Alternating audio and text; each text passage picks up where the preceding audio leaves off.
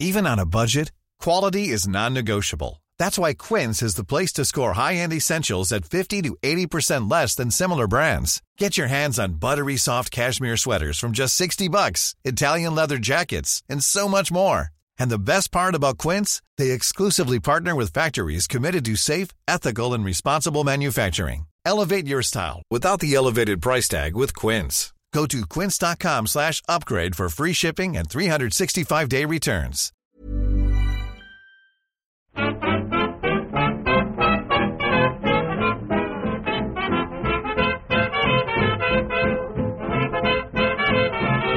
Muy buenas, amigas y amigos. Bienvenidas, bienvenidos una semana más al podcast Reload, programa sobre videojuegos que hacemos desde anightgames.com. Vamos a repetir un poco el, el esquema de la semana anterior, aunque no hay entrevista hoy, pero sí va a funcionar igual el tema de los saludos. Es decir, para empezar, saludo a Oscar y a Marta. ¿Qué tal estáis? Hola, Pep. Hola Pep, ¿qué tal? ¿Cómo estás? Mira, sabiendo que este es, eh, pues, entre comillas, el último reload antes de- del directo, eh, creo que, o sea, me, me he autoimpuesto la, la responsabilidad de hacerlo muy guay para crear hype, para que la gente vaya feliz allí a- al centro cívico. Ya, ojalá, hay que hacerlo bien, ¿eh? Yo ese... Claro, es que es muy complicado. Iba a decir, esa noche tengo que dormir para darlo todo el viernes ahí, con la people, con la vasca, con la peñita, pero... Pero si tengo Bayonetta 3 eso va a ser muy complicado. Bueno, ya... Bueno, es un lío, es un lío. Bueno, tú- pero... tú, no vas a dormir por el Bayonetta 3, pero es que yo no voy a dormir de pensar, "Uf, tengo que, tengo que hacerlo todo súper bien, quiero que la Claro. gente se lo pase fantástico, quiero que la gente vea lo, lo guay que somos en persona, mucha responsabilidad. Mi, mi- mi idea es aprovechar los nervios y el miedo escénico para jugar mejor y más despierto Bayonetta durante toda la noche. Efectivamente. Qué, Hay qué- que- qué práctico, qué práctico. Claro, hay que, hay, hay que ir siempre a favor de la corriente. Pues yo, yo llevo toda la semana regulero y un parte de la anterior y me, me da un poco de miedo no llegar eh, del todo fino la semana que viene. Yo creo que ya para entonces se me tiene que haber pasado. ¿Verdad, Pero, pero bueno, malo será. Eh, decía, quedáis saludados y saludadas y, y luego tocará hacer lo mismo con Víctor, que no puede estar durante todo el podcast, pero sí tiene un juego de estos que solo está jugando él, es el elegido, y nos va a lanzar aquí, ¡pam! Nos lo va a comentar y luego nos, nos deja con el hype, supongo, porque es un, un título que se presta a ello, y, y se va. Pero antes tenemos unas cuantas cosas que comentar de la actualidad de estos últimos días. Empezando por el Dramoneta. Uf. Mira que a mí me cuesta poco hablar de Bayonetta 3, ya lo sabéis, pero no esperaba tener que hacerlo tanto estos días y, y por estas razones. No sé, no sé cómo de cerrado está el tema o cómo de aclarada está la cosa, pero primero, a mí no me apetece especialmente recrearme en, en el tema porque es algo que me incomoda y es algo con lo que creo que todavía nos falta información y es algo que se puede traducir fácilmente en acoso y nanay, pero, pero sí, pues, al mismo tiempo creo que hay que hacer un, pequeño repaso de qué ha pasado aquí, ¿no? Esto fue o empezó el sábado, con lo cual no ya había sucedido, pero no quedó reflejado en el podcast de la semana pasada. Resulta que Elena Taylor, la actriz eh, inglesa que pone voz, o ponía voz, a Bayonetta en los dos primeros juegos, publicó una serie de vídeos en Twitter diciendo que no repetía en la tercera entrega, inminente tercera entrega, siete días, semana que viene. Bayonetta 3. Solo para Nintendo Switch. que, que, que no, no ponía de nuevo eh, voz a la bruja porque eh, le habían hecho una oferta insultante, o que ella consideraba insultante, de 4.000 dólares. Para, en ese momento, entendimos o se daba a entender que eh, era para, para todo el juego, ¿no? Digamos. Entonces, claro, aquí se generó una polémica importante. Yo sí creo que 4.000 euros para doblar Bayonetta 3 con varias bayonetas es algo inadmisible e insultante. Y, y, y muchos nos enfadamos, claro, con razón, con Platinum, Nintendo, con todo lo que había alrededor de la producción del juego, ¿no? ¿Qué pasa? Que también había cosas extrañas ahí, ¿no? Porque eh, supone un problema esto y después se acaba contratando a Jennifer Hale, que es una actriz más famosa que Elena Taylor, ¿no? Más prolífica también. tiene el récord Guinness de eh, voz femenina que ha aparecido en más videojuegos. La voz de la comandante Shepard, de una serie de papeles y de personajes eh, especialmente importantes. Y, suponíamos que a Jennifer Hale se le había pagado más, ¿no? Con lo cual eh, había caso necesariamente, ¿no? Y a saber si era cosa de sindicatos. Hemos eh, leído muchas veces las siglas estas de SAC-AFRA, creo que es así, más o menos. y, y, no, bueno, no. Había algo raro ahí y era algo a lamentar, creo yo, porque yo sí considero que es especial la voz de Bayonetta y que Elena Taylor definió el personaje de una forma evidente. De hecho, yo no conocía esta anécdota, pero en, cierto momento mi plan, tonto y absurdo, era refugiarme y huir de las polémicas con eh, el audio japonés, ¿no? Porque la actriz sí es la misma en, en ese caso. Pero resulta que Bayonetta 1 se publicó originalmente solo en inglés. Que, que la voz japonesa de Bayonetta apareció por primera vez, creo que en el anime, en Bloody Fate. Y, luego, sí se. En, ediciones posteriores se incorporó también a Bayonetta 1, ¿no? Y el 2 y el 3, ya digo, repite. Eh, con lo cual, yo sí creo que en otras cosas, seguramente las formas no fueron correctas, pero yo creo que Elena Taylor tenía razón cuando dijo yo soy la voz de Bayonetta. A partir de aquí, ¿qué pasa? Claro que mientras tanto, Camilla hecho una fiera. Decía que estaba triste, que estaba decepcionado, empezó a bloquear a todo el mundo, desapareció de Twitter un rato, después, después volvió, pero se le nota normal para Camilla, también te digo. ¿eh? Sí. Eh, entonces, claro, como fan de Bayonetta, se pasa mal, se pasa mal.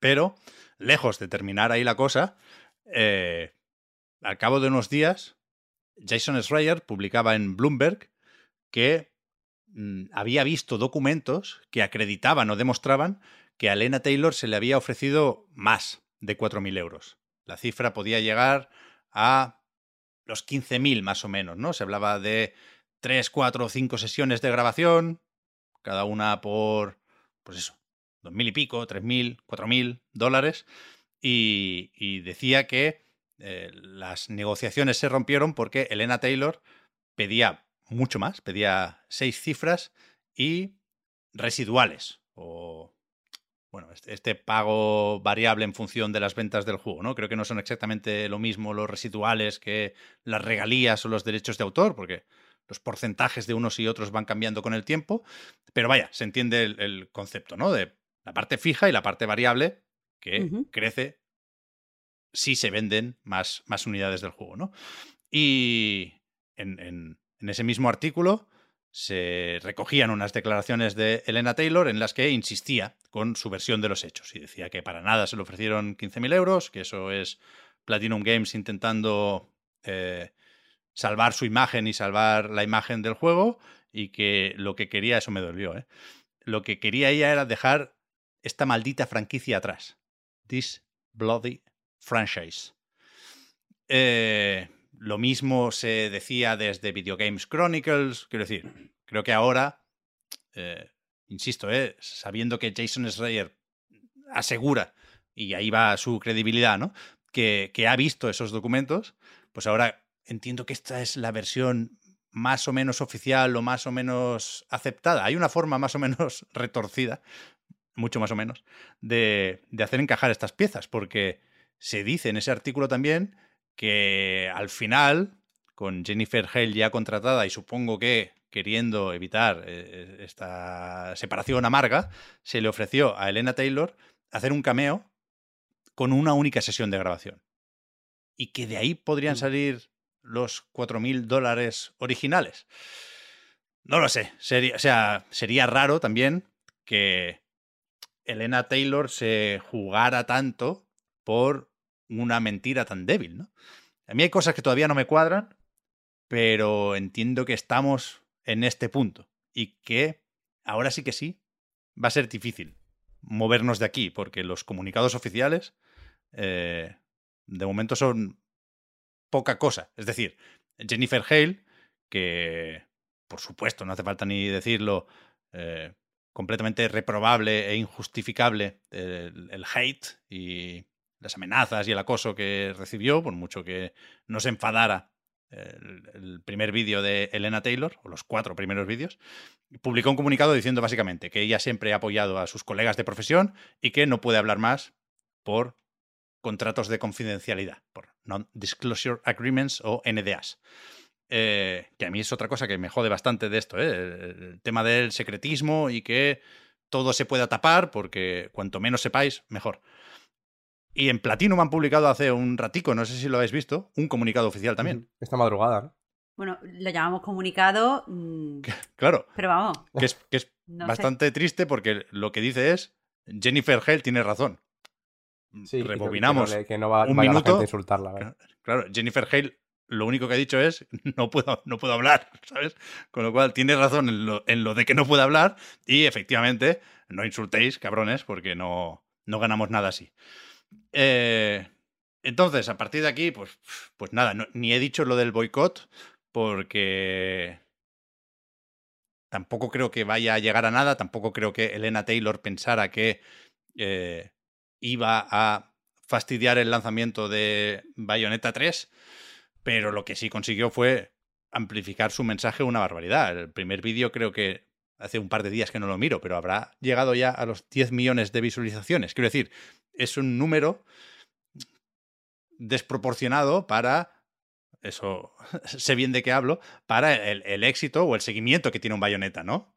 No, lejos de vender 10 millones de copias un bayoneta. Con lo cual, creo que eh, esto nos, nos, nos dice cosas lo, mencionaba también Schreier, sobre cómo, cómo fluye la información en las redes sociales, pero también creo que nos dice algo sobre eh, hasta qué punto este es, un tema que toca hablar en, la industria. El tema no de bayoneta, sino de eh, los actores y las actrices de doblaje, ¿no? Que, que, es verdad que empezaron a salir testimonios de gente que dice que hay una precariedad inexplicable, que ni siquiera hay que compararlo con el cine, porque Entiendo que no son figuras como los grandes actores de Hollywood, pero que sí que en general se paga mal y que hay que hablar de esto de los residuales porque se dice las voces no deberían cobrar eh, esta parte variable si no la cobran también los desarrolladores. Entiendo por dónde van las cosas, pero creo que son trabajos muy distintos, en tanto que los desarrolladores cuando acabe este proyecto, en principio, si no hacen esta marranada de echar a todo el mundo durante la preproducción porque no se han intercalado bien los proyectos, pero en principio tienen el trabajo más o menos asegurado. Con, con... y, llevan trabajando una serie de años. Claro, claro. No van a trabajar tres secciones, a lo mejor llevan tres o cuatro años con suerte trabajando. Claro, con Elena Taylor y compañía es más incierta la cosa, porque tienes que pasar el casting, porque no sabes cuándo, cuándo vas a volver a cobrar, ¿no? Entonces, creo que son cosas que hay que tener en cuenta para acabar de armar un debate que, insisto, me parece interesante, que, insisto, me parece que va para largo. ¿Por qué? Porque esta gente de Sacafra hizo una huelga hace no mucho, entre otras cosas, para hacer presión con el tema de las, voces en videojuegos. ¿eh? y se firmó una especie de acuerdo, entendido como una tregua, que acaba el mes que viene, leí. Con lo cual, se vienen curvas, ¿eh? Uf, has, dicho muchas cosas. Eh, sí, perdón, perdón, perdón. Quería, quería, pasar de puntillas porque, claro, esto ha marcado la semana de los fans de Bayonetta de una forma que no os podéis imaginar, te diré. No, no, lo, sé, lo sé, y no, no quiero profundizar. Me gustaría añadir unas cuantas cosas. Respecto al tema en general, el, el dramita, Creo que la, la resumió muy bien. Sí que me gustaría apuntar que no ha sido solo Jason Schreier el que ha dicho que ha visto estos documentos, mm. eh, lo han visto bastantes periodistas. Quiero decir, yo me fiaba de, él, porque yo sé que, mucha gente lo odia, pero yo creo que tiene una buena reputación porque hace un buen trabajo y si la gente lo odia es simplemente porque dice cosas que no quieren oír. Exacto. Pero yo, yo me fío de, los periodistas eh, como él. Y eh, yo ya lo creía, pero aún así mm, recordemos que hay más periodistas de diferentes medios que han visto estos documentos y parece que esto es un poco incuestionable. Eh, pero como tú dices, lo interesante aquí ya no es quedarse en este drama, en Elena Taylor, sino en ver las ganas que tiene la gente de hablar sobre los derechos de las personas que hacen eh, los videojuegos que consumimos y también lo profunda que está en Internet, o sea, lo que ha anidado, y me alegro, la idea de que los desarrolladores tienen unas malas condiciones. Es decir, si la gente estaba dispuesta a, creer, cosa que a mí me parece bien y creo que debemos seguir haciendo, ojo, cuidado, es porque sabemos que la gente que hace nuestros videojuegos quizá no esté, eh, o sea, tienen ciertas condiciones de, precariedad y no hablo solo ya de la gente que, los actores de, de voz, sino que en todos los estamentos de gente que hace videojuegos podemos encontrar diferentes tipos de, eh, pues, vamos a llamarlo en general, por generalizar, opresiones. Quiero decir, podemos ver a los, a los informáticos, por ejemplo, que normalmente tienen un trabajo más estable, que normalmente cobran mejor, pero también son los que suelen comer mm, pues, mayor cantidad de crunch y de prácticas eh, abusivas en ese eh, sentido, incluso aunque le paguen la hora extra, recordemos que no está bien manipular, porque muchas veces no son obligatorias, pero todos sabemos que sí son obligatorias, manipular a los trabajadores para que amplíen eh, su jornada laboral por una mala planificación. Tenemos a, los productores que muchas veces no se tienen en cuenta su trabajo y se les obliga a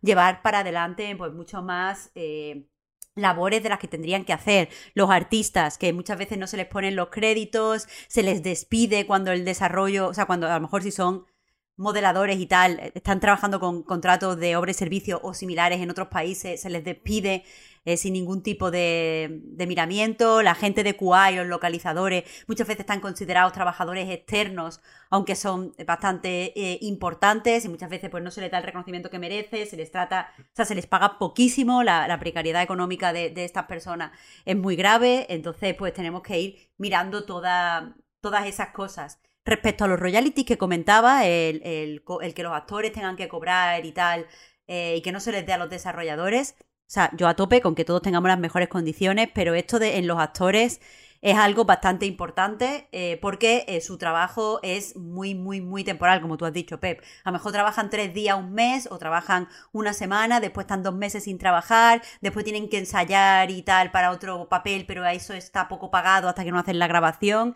Tienen una serie de particularidades a las, que hay, a las que hay que atender. Lo que quiero decir es que la industria del videojuego es multidisciplinar y no hay ninguna solución que nos vaya a... Eh, o sea, que funcione para todas las disciplinas diferentes. En el caso de los actores de, voz, voy a aprovechar que es el tema de, la semana para decir que en otros países tienen, o sea, se ha aprobado eh, el estatuto del artista. Eh, aquí así es como se llama en España, tiene diferentes nombres en diferentes países, pero básicamente eh, pues son una, serie de, reformas que en España no están aprobadas aún, que lleva a que se mejoren sus condiciones y que puedan, o sea, que, las condiciones, la, la exigencia, los tipos de contratos contemplen que son personas con una temporalidad muy alta y son personas que directamente pues no pueden trabajar mm, de seguido mucho tiempo. O sea, no, es que no tengan capacidad, sino que no hay proyectos, no, eso no sale, tienen que prepararse para casting, tienen que hacer una enorme inversión a lo mejor en, eh, yo qué sé, mantener la voz, eh, este tipo de cosas. Entonces, pues, pues eso, simplemente que está, o sea, dentro de todo lo malo y que espero que no os esté fastidiando demasiado el, lanzamiento de Bayonetta, aprovechemos para, para, eso, para decir que las condiciones específicas que necesitan los actores de voz pasan por eh, el estatuto del artista. Y que eso, me alegro de que la gente esté, esté pendiente de, de que los juegos y las cosas con las que disfrutamos, al fin y al cabo los trabajadores que nos rodean estén en las mejores condiciones posibles, pero también aprovechar para, para decir que está bien eh, que, el público simpatice con eso, pero que al final los derechos, por desgracia, los tenemos que, que, pelear los propios trabajadores, con ayuda de otros trabajadores, por supuesto, pero no de, de los consumidores. Los consumidores, por mucho boicot que hagan, que al final no se hace, porque ya hemos visto que esto ha pasado en Riot, ya hemos visto que esto ha pasado eh, en Activision, bueno, en Blizzard concretamente, que, la gente o no se entera o le da igual, va a seguir comprando. Así que eh, no es tanto pedir boicot como pedir, eh, pues eso, que los trabajadores nos unamos atendiendo a, las diferentes particularidades. Todo esto no se aplica al, al, Hogwarts Legacy porque aquí estamos, no estamos hablando de derechos, sino que estamos hablando de darle altavoz o aumentar el poder de una persona, bla, bla, bla. No quiero entrar ahí. Pero, pero eso, es, un tema muy, muy interesante y que parece que la gente está conciencia. Yo me voy a quedar con eso. Además, con el, con el tema del boicot, no sé en, otros juegos, a lo mejor en otros más, más grandes o más generalistas, es a lo mejor sería más tangible. Pero yo creo que en Bayonetta, aunque hubiera eh, algo de boicot y se pudiera notar un poquito en comparación con sus previsiones, es muy difícil confirmar que es por, por este motivo en particular y, y, no, no, llegaría a ningún sitio. Y aparte me, parece interesante em, lo que dices, Marta, de que sirve un poco como para poner... Em, para poner en redes o donde toque, en este caso en Twitter sobre todo, este, este tema en general de los actores. Pero también eh, me preocupa porque es verdad que tiene muchísima repercusión. O sea, más allá de las reproducciones como tal, que de por sí es muy bestia, también se puede medir con los likes, que el primero tiene más de 200.000 likes en, en, Twitter, que es una barbaridad, siendo un juego de nicho, un, un actor, una actriz de doblaje de un juego de nicho, me parece una salvajada. Pero eh, es verdad que mucha gente de los que han visto el primer vídeo ni se habrán enterado de lo que ha seguido pasando después. Eso, eso, es muy, muy probable. Pero también para los que sí se han dado cuenta a mí me, me, da un poco de, de, respeto, de miedo, el hecho de que por... Eh, porque justo este ejemplo que ha sonado tanto ha resultado, o no se sabe bien, ¿no? Pero parece que no es exactamente como ya lo decía, por lo pronto. Em, que me da, me da respeto que se genere una desconfianza también con estas cosas, ¿no? Y eso también puede pasar, que se desvirtúa un poco el, el discurso de este de, de reclamar eh, estos derechos que tienen que tener, evidentemente, pero, pero parece que se puede llegar a desvirtuar, ¿no? Por esto. Hmm. Y, me, sabe mal que mucha gente se pueda quedar con eso. Sí, o sea, cuidado, ¿eh? Yo creo que desde un primer momento había, y en cierta medida sigue habiendo, cosas raras que no acaban de encajar, ¿no? Y, hay eh, otros testimonios en, los que no hay espacio para estas cosas raras, ¿no? Que son mucho más claros y mucho más concisos. Pero a mí me parece interesante realmente lo de el, tema de los pagos variables, ¿no? Llámalo royalties, llámalo residuals o bonus, ¿no? Que es algo que en varios estudios sí se aplica, ¿eh? No es, no es algo inaudito, ni mucho menos en la industria del videojuego. Y creo que, una vez más, nos demuestra lo complejo del tema, ¿eh? Porque en las discusiones que yo he visto estos días, por ejemplo, decían, vale, pero de cara a los desarrolladores, que es algo que evidentemente tenemos muy presente, sobre todo estos últimos años con el tema del crunch y demás, ¿qué les conviene más? Que se haga presión desde eh, los actores de doblaje, ¿no? Eh, porque pueden llegar a demostrar para qué sirven los sindicatos y demás, o, o, al contrario, o demuestran, si acaso, eh, los peligros de los sindicatos por lo fácil que les resulta a algunas compañías dejar de trabajar con sindicatos. Y esto no es solo una cosa de videojuegos. Estos días, casualidad o no, eh, la voz de Mob en inglés, de Mob Psycho 100, publicaba otro vídeo diciendo que han prescindido de su trabajo porque, eh, estando él en el sindicato este de SAC Afra, o, o, ni eso, no lo sé, se ve que lo han echado porque él quería que Crunchyroll, en este caso, se reuniera con Sac Afra y que, con independencia del resultado de esa reunión, eh, él estaría encantado de trabajar ahí si, si se produjera el, encuentro. Y le dijeron que Nanai, con lo cual se cambia la voz y otra cosa, que es algo que, que ha pasado y pasará en videojuegos. ¿eh? de, de, las huelgas y de otras reivindicaciones se sabe que hay momentos en los que estudios deciden no trabajar con estos sindicatos. Entonces, creo que, que el tema va para largo, pero creo que, que, hay, que hay que hablarlo. Sí, sí.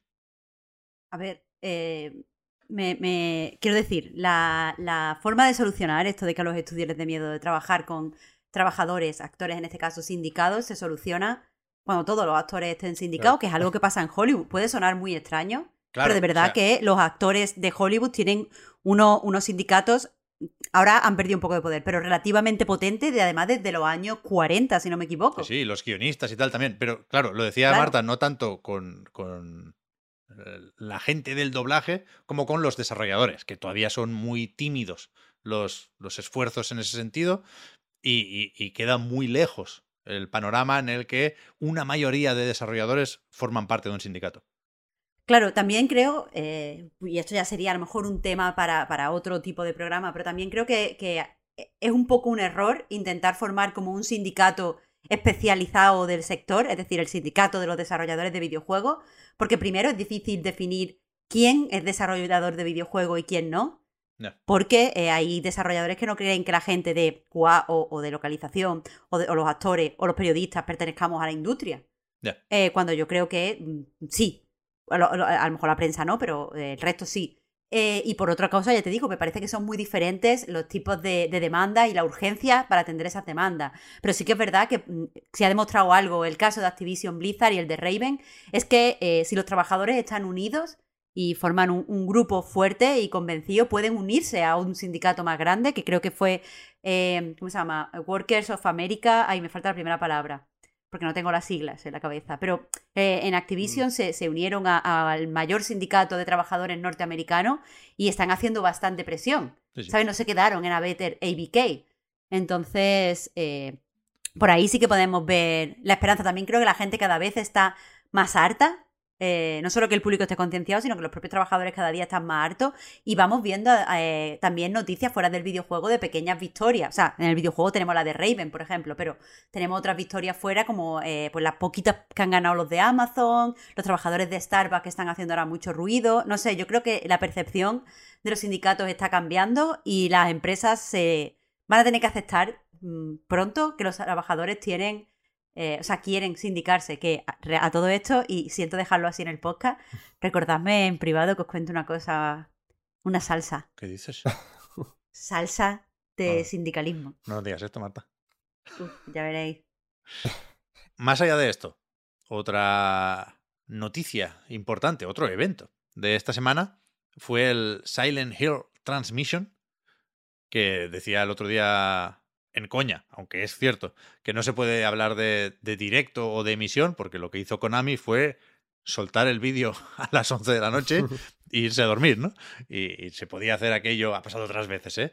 De tirar para adelante y ver las sorpresas del final o saltar las chapas, aunque eh, la mayoría entiendo que nos quedamos a ver el vídeo por el principio, porque nada más comenzar se enseñó lo que supongo que esperaba más gente en relación al regreso de Silent Hill, que es el muy rumoreado remake de Silent Hill 2, que llega de la mano de Blooper Team, los de, Medium, como, como se había dicho ya, aunque hay parte del equipo original y se destaca, como no podía ser de otra forma, la música de Yamaoka y los diseños de las criaturas de Ito.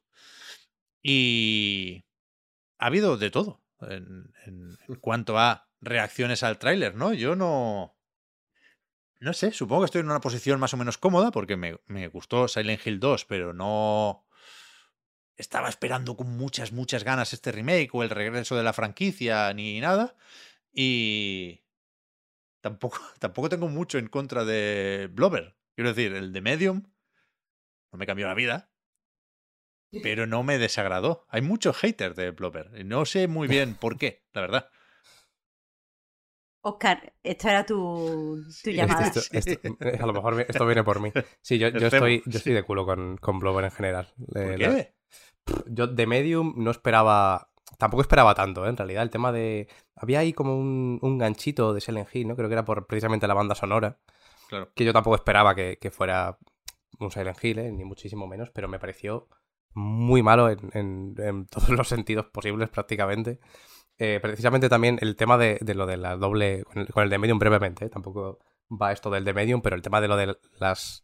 Lo de la, que estuviera ejecutando dos veces al mismo tiempo me parecía que no aportaba nada y solo hacía que bajar rendimiento, la verdad, no sé, mm. todo, muy mal, los diálogos terribles, la historia terrible, todo, un, horror, la verdad. En general, lo siento, pero, pero es que no puedo con, con The Medium. Em, el tema es que, eh, con respecto al remake, creo que no se puede hacer muy mal. ¿No? Teniendo la base que tienen, técnicamente va a ser mejor. Algún, algún fotograma del vídeo, alguna carilla del, protagonista, la verdad es que era un poquito más. un poquito mejor que otra, la verdad. Alguna sí que dejaba un poquito que desear, alguna expresión. Pero creo que es difícil hacerlo muy mal con, con este, tampoco cuento con ello. Pero todo lo que se haga bien, creo que va a ser lo que tiene de base Silent Hill. No, no me imagino, la verdad, Blover Team aportando mucho en esto. Y. Y no sé dónde va a llegar. Supongo que eh, les conviene, por el tema del regreso de Silent Hill, en, en general, ¿no? Que han anunciado unos cuantos proyectos más, ahora iremos a ello. Les conviene, eh, supongo que empezar por el remake, supongo que será lo primero que salga en cuanto a juegos, eh, a juegos grandes. Y va bien para, pues eso, que, nos acordemos un, poquito un poquito de ellos y para ver un poco cómo enfocarlo en, pues eso, ¿no? Tantos años después. Eh, casi dos, dos décadas en realidad desde, desde Silent Hill 2.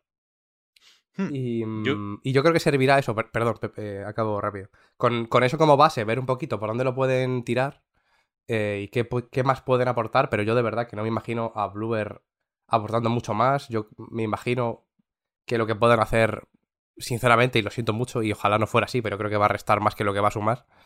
o sea, creo que va a hacer un poquito de menos Silent Hill si, si tocan más de la cuenta. Aunque ya digo, insisto, eh, que no, no creo que se pueda hacer muy mal porque la base es muy buena y, va a ser lo que va a ser. Y técnicamente me extrañaría que, se viera mal. Seguramente se vea muy bien, más allá de las animaciones, por lo que comentaba de las caras. Pero tengo cero esperanzas con, con. ¿eh? Espero que, que no dependa de cómo salga este y que salgan mejor de la cuenta para que les den los siguientes proyectos, porque, porque me daría miedo Bluebird llevando Silent Hill. Yo creo, y, y admito parte de culpa, ¿eh? Sobre todo me puse pesado porque eso es personal con, con el de Shadow of the Colossus. Pero creo que les damos demasiadas vueltas a los remakes. Es decir, esto es coger un juego que es muy querido y no sé si de culto, porque también es lo bastante popular, ¿eh? Pero desde luego un juego mítico y, y revenderlo. Revenderlo con los cambios necesarios para que eh, lo pueda comprar la gente que ya lo conoce y ahora lo ve distinto, y la gente que no lo conoce y quiere conocerlo con los estándares técnicos y de diseño de, del momento, ¿no? Iba a decir de 2022, pero no va a salir este año. Eh, entonces, a partir de aquí, yo creo que no hay mucho misterio. Es decir, la cara de James a mí tampoco me entusiasma. Creo que el juego no debería apostar por enseñarnos las emociones de James en cada momento y, y los sustos, los tenemos que vivir nosotros, ¿no? Si esto va de terror psicológico, no me aporta nada ver la cara del prota. Ya, ya, ya sé yo, porque me lo dice todo lo demás en el juego, cómo tengo que sentirme. Pero por lo demás, yo creo que, que pinta bien lo que se está haciendo con Unreal Engine 5. Me gusta el diseño de Pyramid Head, por ejemplo. No veo ningún problema con las enfermeras. De hecho, insisto, ¿eh? ahí están Muy bien, sí. los diseñadores o el diseñador eh, original. Pero. Pero para adelante, quiero decir, que, que se cambia la cámara, igual que la cambió Resident Evil 2 Remake, que creo que es eh, el culpable de que estemos hablando ahora de Silent Hill 2 Remake. Y creo que, que no hay que esperar ni mucho ni poco del Bloober Team, más allá de que, bueno, pues eso, le va a dar un lavado de cara y que si por poner la cámara encima del hombro, pues el combate se nota raro y hay que hacer algunos cambios ahí, pues se hacen. No, ya digo, eh, tampoco, tampoco digo que sean infundados los temores, que no son solo tuyos, Oscar, faltaría más, pero yo sí, yo, a mí me parece muy fácil estar relajado en tanto que a verlas venir con este juego, que, insisto, no tiene fecha, sí tiene plataformas confirmadas. De entrada, Steam y PlayStation 5, con asterisco y letra pequeña, son 12 meses de exclusividad temporal en consolas. Pep, eh, estoy de acuerdo con todo lo que has dicho, menos con lo de que le damos demasiada importancia a los remakes. Porque no somos nosotros, creo yo. eh, son la, pues los propios estudios, las propias compañías. Por supuesto, te decía en general, yo- ¿eh? Todos, todos. Ah, va, va, va. Y Es no, que he- eso sí. no sé si he dicho Claro. importancia o, o- o que le damos muchas vueltas, ¿eh? Pero puede ser importante el remake, claro. No lo, no lo decimos nosotros. Supongo Claro, claro. por ahí. Y, y- y Claro, por lo, ahí lo va al que te quiero decir es que si, si a mí me dices que tengo que parar todo lo que hago porque me vas a enseñar un remake, es que tú le estás dando eh, importancia a, este, a este remake. Y, claro. y si, y si eso es lo que domina al final eh, los calendarios de los grandes estudios, de las grandes, con las compañías más, más destacadas, eh, es que es de lo que tenemos que hablar. Que no creo que, que lo estemos magnificando desde la prensa o del público. Yo creo que eso parte de los que están, lo que lo están haciendo. Sí, yo, Pero por lo demás coincido con todo. Y, y también creo que, que precisamente por eso, creo que puede, más allá de lo que digo que estaba ya de base en el original, creo que puede marcar un poco cómo funcionarán en cuanto a jugabilidad, en cuanto a tono o, o lo que sea, el resto de, de la franquicia. y Creo que eso de por sí ya tiene una importancia. Además de que lo que digo ya no solo es que Bluebird haga este remake, sino que entiendo, o se puede llegar a la conclusión, yo creo que si, si se están encargando de este remake, podría ser que en el futuro también les encargaran más juegos de la, de la franquicia, ¿no? Y, Puede ser. y ahí está el tema. Puede ser. Tengo curiosidad por ver, por cierto, y voy pisando con cuidado, cómo, cómo entran los, los giritos y los spoilers de Silent Hill 2. Porque creo que era un juego más preparado para ser sorprendente en su momento que para ser sorprendente ahora. Pero creo que, Hmm. que- creo que funciona ¿eh? la historia de Silent Hill. Es decir, tened cuidado con los spoilers porque mucha gente sabe cómo acaba esto y qué pasa con, con María. Por supuesto, como hicimos en la recarga activa, la película y la serie, con cariño y con perdón, nos la vamos a saltar. Eh, el otro juego de Silent Hill que se anunció es este Townfall, que edita Annapurna y desarrolla No Code. La gente que hizo el Observation es el reciente y Stories Untold es el anterior, ¿no? Ujú. Y a ti, Marta, que, que los conoces en tanto que has probado estos juegos, no te acaban de convencer, No. pero hay mucha gente que está a tope, ¿eh? O sea, cuidado con el, el ejercicio este de, al acabar la Silent Hill Transmission, preguntarle a la gente cuál es el proyecto que más espera. Está la cosa moderadamente repartida, ¿eh? Sí, sí, eh, Entre el 2, el Townfall y el Es que este. te iba a decir una cosa, una cosa, lo que me parece que han hecho mejor aquí es que hay proyectos eh, con, con- como el sello de eh, confianza, no sé cómo decirlo, de Silent Hill de, todo tipo. Y está, es interesante que quieran hacer un proyecto de un corte eh, pues extremadamente más indie de lo que podríamos esperar. Y, o sea, e- es, algo que me gusta.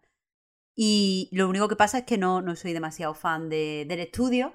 Porque me parece que es mucho artificio, pero después no, no lo clava donde lo tiene que clavar. Lo dije en el recarga. Esta gente te crea una- unas atmósferas muy importantes. Lo- los dos eh, Stories Untold, son diferentes, como diferentes historias, después se van entrelazando y tal, eh, tienen una, una atmósfera muy cool, parece muy guay, pero después pues recurrían a soluciones que desde los 80 no molan. O sea, eh, el suicidio no da miedo. O sea, quiero decir, no da miedo de terror, ¿sabes? Como, ¡uh! Un suicida.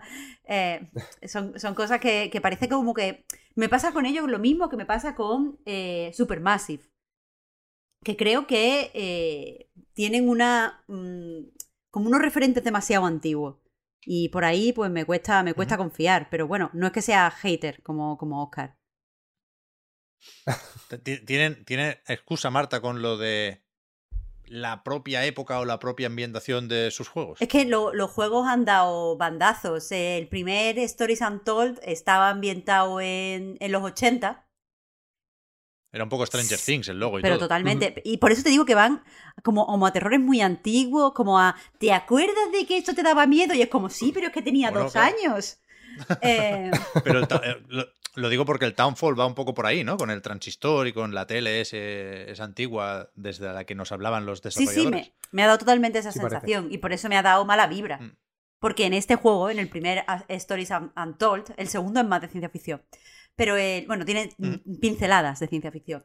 Eh, pero el primero, que es puro terror de los 80, se preocupa más, como pasa en Stranger Things, de reco- recoger tropos y hacer homenajes y tal, que de eh, aprovechar esta atmósfera terrorífica que han conseguido crear. Entonces, y es verdad, entiendo que mucho, mucho del juego tiene que ser atmósfera. Ahí eh, es algo que, que es importante, pero si al final, el final, o sea, si cuando llegas al final es insatisfactorio, pues no te renta. Ya. A ver qué. Dice Oscar, perdón. Eh, no, no, digo que, que de este no se, ha, no se ha comentado, pero es verdad que se, todas las, las filtraciones, todo lo que había sacado VGC se ha ido, se ha ido confirmando en, en este evento. Bueno, y no se faltan ha- cosas, vaya. Sí, bueno, a, a falta de cosas, efectivamente. Pero de este, por ejemplo, sí que se hablaba, hablaba VGC de que sería mm, eh, un juego episódico. Creo que no se ha dicho oficialmente, pero vamos, que... Eso que- iba a decir.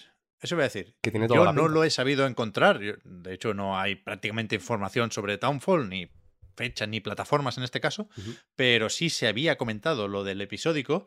Y estos días me han dicho, por, por el chat de Twitch, por ejemplo, en Chiclana, ¿eh? que, que sí es episódico y que cada episodio lo hace una desarrolladora distinta. Oh. Lo que no me queda claro, yo no he sabido encontrar una, not- una nota de prensa sobre esto. No sé si lo dijeron en la transmission y esa parte me la salté. Puede ser. Pero también cabe la posibilidad, imagino, eh, sin, sin, querer dudar de lo que me dicen en el chat, ¿eh? de que esa información venga de los rumores. Y que, que, son perfectamente plausibles, porque se han confirmado unos cuantos, ¿eh? Pero yo no sé si está totalmente confirmado. No, esto. no puede ser que esto venga un poco de que los stories untold son por capítulos.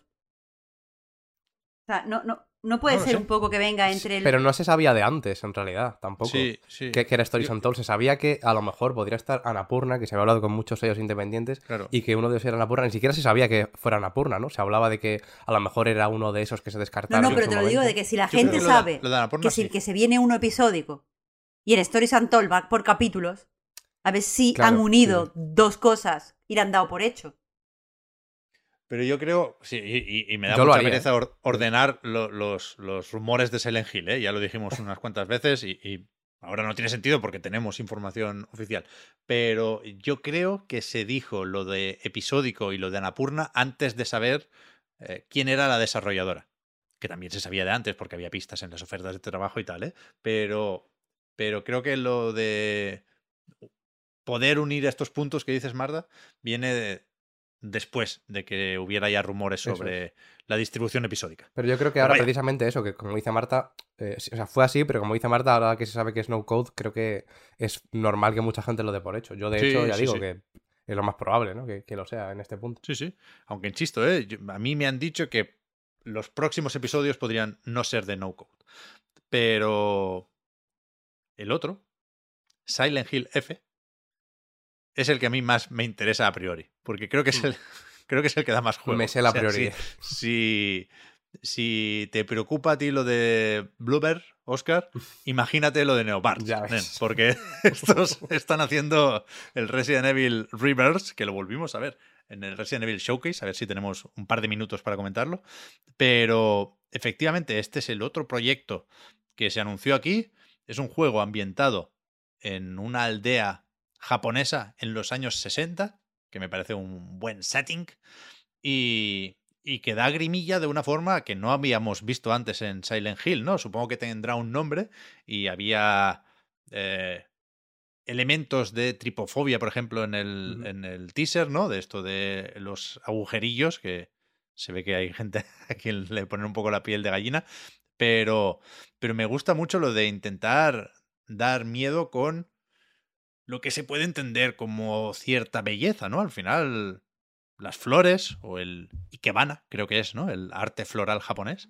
En principio tiene que ser bonito, pero claro, con, con retorciendo en algunas partes se puede volver algo que, que da miedo, por supuesto. Y me, me gustó el teaser, aunque desde el punto de vista técnico no me, no me dijo nada, pero sí me parece sugerente la propuesta, a falta de saber absolutamente todo lo demás ¿eh? de este juego. Pero, ¿qué pasa aquí? Que, en un lado están eh, los de Neobards, este estudio taiwanés que creo que no tiene hasta el momento las mejores credenciales. No sé hasta qué punto en Konami llamaron y dijeron, oye, cuando hicisteis el multi ese del Resident Evil, os guardasteis los archivos de, del Resident Evil 2 que os, que os pasado Capcom. Y dijeron, sí, sí, pues venga, contratados.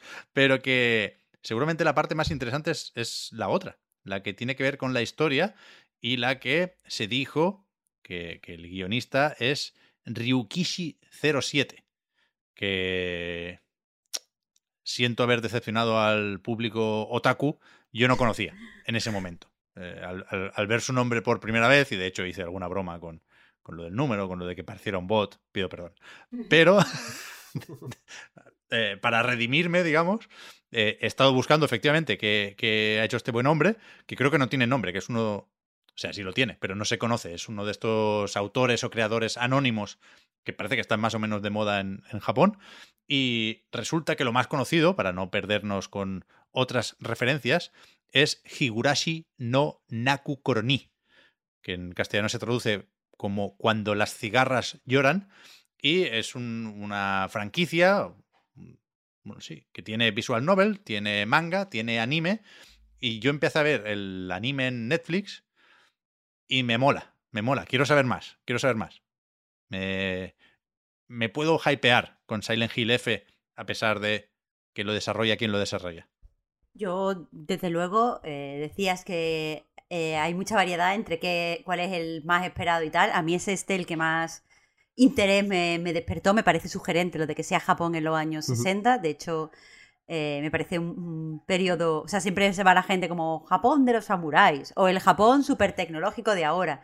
Pero a mí ese, ese periodo así un poquito entre dos aguas, no sé, no sé cómo definirlo, que lo, lo, explota mucho el otro Murakami, es decir, no el Murakami que no, de, o sea, Haruki, sino Ryu Murakami, me, me mola.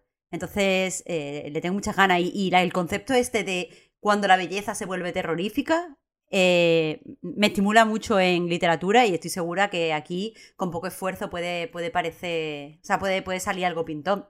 Le tengo, le tengo ganas. No quiero pensar en lo de Reverse porque para mí no existe. Así que, ojos que no ven. Yo he jugado, ¿eh? ¿Por qué te haces daño? O sea, ¿por qué? Hombre, para, para comprobar si todavía siento. eh, yo, yo la verdad es que eso, con el tema del estudio, eh, dentro de que es verdad que lo que se ha jugado de, del reverse y la gente que ha podido probarlo ha dicho cosas bastante horribles en general, al menos aquí está el factor de que no es un multijugador, ¿no? Porque tanto el Resistance, que también lo hicieron ellos, como el, como el Reverse, pues tienen esto, tienen que centrarse en la jugabilidad de una forma diferente. Aquí, pues bueno, tienen un poquito ese.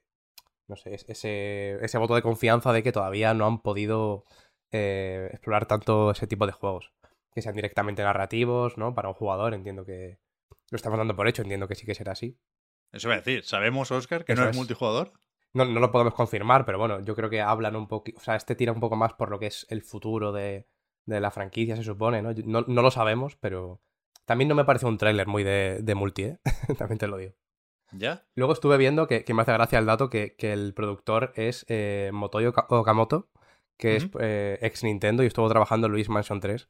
Porque me hizo gracia un, un tuit de Nivelion como que, que eso que ya tiene... Bueno, Luis Mansion 3 no, Luis Mansion.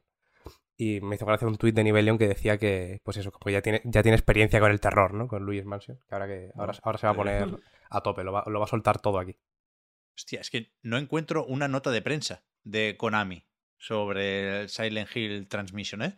Pero, por ejemplo, en la página de NeoBarts, donde sí anuncian esta colaboración y esta nueva entrega eh, en la franquicia, no, no, dicen nada de que sea single player. Mm. Yo, yo, lo hubiera puesto, no costaba nada. Pero vaya, sí. sí, debemos suponer que sí. Hay gente incluso que considera que esta F es un, un título provisional y que se va a convertir en, en Five en algún momento, ¿no? Que sea el, la próxima entrega de la saga principal. Bueno, aunque parece más o menos desconectada de todo lo demás, ¿no? Sí, sí, sí. Sí, sí a mí me, me cuesta creerlo, desde luego. Ya más o menos 24 horas después de, este Silent Hill Transmission, tuvimos Resident Evil Showcase, que era, por supuesto, una presentación con unas expectativas completamente distintas, ¿eh? porque ya sabíamos lo que se iba a enseñar ahí, en tanto que conocemos el presente de Resident Evil, con Village y la expansión que se viene ahora, y conocemos el futuro inmediato también, que pasa por rehacer Resident Evil 4. Entonces, no hubo, no hubo espacio para sorpresas ni presentaciones. Vimos, vimos, también un poco de Reverse, vimos la hoja de ruta de, de Reverse que yo, yo vendería como NFT, no quiero dar ideas, pero me parece... Un, no quiero dar idea, pero la ha soltado, la ha soltado. Bueno, es que me parece muy gracioso que tengan ahí la fase 3 del Reverse, Marta. Que es un juego que han tenido escondido un año por, por vergüenza, pero bueno, da igual. Eh, no, no quiero enfadarme con Capcom ni mucho menos porque a lo que voy es que ante la falta de novedades o nueva información, porque de Resident Evil 4 Remake lo primero que vimos fue la fecha, 24 de marzo, lo primero quiero decir, en el State of Play ese de, de la previa del E3, ¿eh? Entonces no había mucho que anunciar, pero sí había mucho que enseñar. Y fíjate, yo no, no estoy como para dudar de Resident Evil 4, faltaría, ¿eh? Pero lo visto hasta ahora me daba un poco igual, tenía claro que lo iba a jugar, porque me gustó mucho el remake de Resident Evil 2, y aunque aquí las diferencias no son tan. Eh, tan decisivas, pues, pues sí, joder, me apetece rejugar Resident Evil 4 con graficotes, claro, apúntame. Pero, pero estaba de nuevo más o menos tranquilo, y ayer me puse nervioso. Me gustó mucho lo que se vio ayer de Resident Evil 4 Remake. A ver, creo que es difícil que no te guste lo que se vio ayer, eh, pero también te digo que podían haber lanzado el tráiler, o sea, el vídeo sin más. O sea, que no dieron ninguna noticia en especial, no hay ¿No fechitas, un- no... Un maletín dorado, Marta, con la reserva. Pues la verdad es que no, Pep. Un muñequito de León con la chupa. Por lo que sea, por lo que sea, pues no. Bueno, vale. Pues entonces no era para ti el Resident Evil Showcase. Bueno, también, claro, estaba la excusa de, de la edición especial del, del Village, estaba por ahí también cerca el, pues el propio revés, que es también el 28. Supongo que también es un poco el motivo de, pues eso, de que, de que ya que aprovecharan para hacer evento, pero sí que es verdad que tampoco daba para, para mucho. Yo estoy a tope también con este, sobre todo porque los remakes de, de Capcom de los Resident Evil me, me encantaron. De hecho, me encantaron desde el, desde el 1, que no, no sigue el rollo que, tienen estos, pero ya, ya ahí mostraron buena mano con los remakes y ya el 2 y el 3 me parecen una Mm. barbaridad. Así que con este yo creo que no hay fallo. Lo que faltaba era eso, precisamente verlo un poco más en acción. Eh, el 3 menos, ¿eh? El 3 menos, el 3 menos. Sí, sí, el 2, Yo el 2 es quiero- una barbaridad, pero el 3 un poco menos. Pero está Quiero bien. que me también. cuenten un poco. Sí, sí, sí, está bien, está bien. Pero que hay una historia aquí, lo, lo decía no, no para meter mierda, ¿eh? Sino porque se dijo en cierto momento que el desarrollo de Resident Evil 4 Remake lo dirigía M2, Ujú. el estudio del traidor de Minami, no, no, no hace falta entrar ahí, que son los que eh, lideraron el desarrollo de Resident Evil 3, aprovechando el trabajo que hicieron con el RE Engine desde Capcom con el 2. Y, en cierto momento se dijo en Video Game Chronicle, supongo, y, en, páginas con fuentes de ese estilo, que, que en Capcom no estaban muy convencidos y se, se quedaron en el proyecto, digamos, que apartaron un poco a M2. Supongo que sigue trabajando en el proyecto, pero ya no lo lidera, digamos, que pasa de eh, estudio principal a estudio de apoyo, ¿no? Para, para usar esta terminología. Entonces, más allá de la curiosidad, parece que es un, un remake que, que se va a alejar lo justo de la propuesta de Resident Evil 4, que, que por supuesto se puede caminar mientras apuntas, que es algo que, que se nos olvida que no se podía en Resident Evil 4, pero, pero por supuesto esto sabíamos que iba a ser así. Y no sé, o sea, gustándome mucho todo lo que se vio del combate y sabiéndome muy mal por, por ese buey o esa vaca o ese toro que lo visteis, que le tira, Sí. le- le- le- le- lo quema, vaya, para que, para que se vaya a por, a por el ganado. Eh, uf, melón importante, han cambiado las voces, ¿eh? Uf, ¿Lo los, visteis? los aldeanos ya no, Los ya no aldeanos, No, latinos. ah, ya, la- el acento, el acento. son- Ahora son... Sí, sí, sí que lo vi. sí, son, sí, son sí, mesetarios los, los aldeanos. Exacto, exacto. Claro, Que ya no dice imbécil. Claro, que supongo que es lo que tocaba, ¿eh? Porque eh, aunque no se habla de España, sí se dice que Leon S. Kennedy está en, en- en un pueblo europeo, con lo cual el español tenía que sonar así. Pero un selector, sin querer yo iniciar conflictos socioculturales, pero un selector para poner el detrás de ti imbécil, bueno, Collector's Edition. De nuevo, no quiero dar, no quiero dar ideas. Pero, pero imagino, no sé si se vio en el tráiler, imagino que es que al buhonero le compras las cosas con pesetas también. Bueno, Mm. eh, perdón, que me he liado. Es que es muy mítico Resident Evil 4. Ah, sí, decía que me gusta mucho el combate, pero no sé si se han pasado un poco con el parry. Y fíjate que a mí, dame un parry y llámame tonto, ¿eh? Pero demasiado Sifu, ¿no? El, el, el Leon ahí eh, devolviendo todos los ataques. Además sale el el L1, ¿no? Siempre que se te Sí. acerca un, un bicho, no son zombies, son ganado. Te sale lo de L1, L1. Que es el mismo Déjame, botón hombre, que el. Sifu, además. A ver, Sí. a mí no me parece que nada pueda ser demasiado Sifu, porque Sifu está muy bien. La verdad, pero sí que es El verdad otro que día dijo sorprende, que era tío. uno de, de sus sueños, de sus juegos del año, ¿eh? Sí, sí, total. En otro programa lo dijo Oscar. Total, total. ¿Quién? ¿Oscar? Ah, vale, Oscar. Bueno, claro, yo Que también, Sifu lo, es- que, es- que de mis yo juegos también del lo digo. año, sí. Aquí, vaya, top 3 del Sino año. el que más ahora mismo. Sí, sí. Olé. Pues eso, que con, con o sin parry. eh, Es que es raro que el de la motosierra no te mate del tirón, si te pilla. Pero bueno, da igual, ya lo veremos, ya nos lo contarán. Eh, pero que apuntado tenemos lo del 24 de marzo, no hubo novedades ni sobre esa fecha ni sobre las plataformas. ¿eh? Recordad que en el Tokyo Game Show se coló la versión de PlayStation 4, lo sospechábamos, tenía pinta de intergeneracional, pero de momento es solo un poco intergeneracional porque no hay versión de Xbox One. Sí hay, de Serie X, Serie S. ¿eh? Eh, y por cierto, de Play 4 a Play 5, actualización gratuita. Gracias, Capcom. Eh, ¿Qué más? Lo de los Sims es importante, por, por narices, claro. No, no, vamos a hacer de menos a los Sims, pero yo no, no vi la presentación.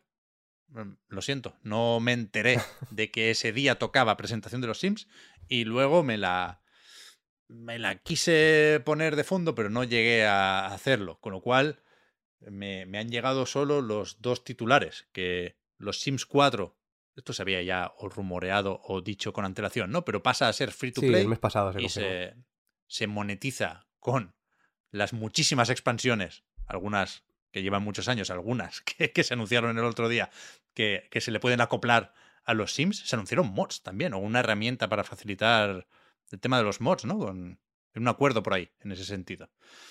Pero lo que más se ha comentado es, como siempre, el futuro de los Sims que de momento no pasa por algo llamado los Sims 5, pero vete a saber si ese es el nombre que acabará teniendo Project René, que, que se enseñó aquí también por encima. No, no, hemos visto ninguna cara, ¿no? Solo hemos visto muebles. Sí, básicamente, Mm. solo muebles.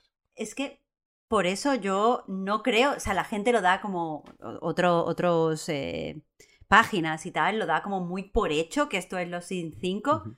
Pero yo creo que, que si no han dicho los, Sims 5 directamente ni lo han confirmado en las notas de prensa, es porque puede que sea, eh, ¿vale? El futuro de la franquicia, la, la, próxima entrega principal, pero a lo mejor se van a distanciar de, de, los Sims tal y como lo conocemos y esto es algo nuevo. Yo creo que cuando dicen eh, un juego de nueva generación o un proyecto de nueva generación, no solo se refiere a nueva generación literal de consolas y tal, sino que lo que quiere es... Eh, representa un proyecto di diferente. Dice, de hecho, eh, estoy mirando la nota de prensa, eh, es un compromiso renovado con el brillante futuro de los Sims.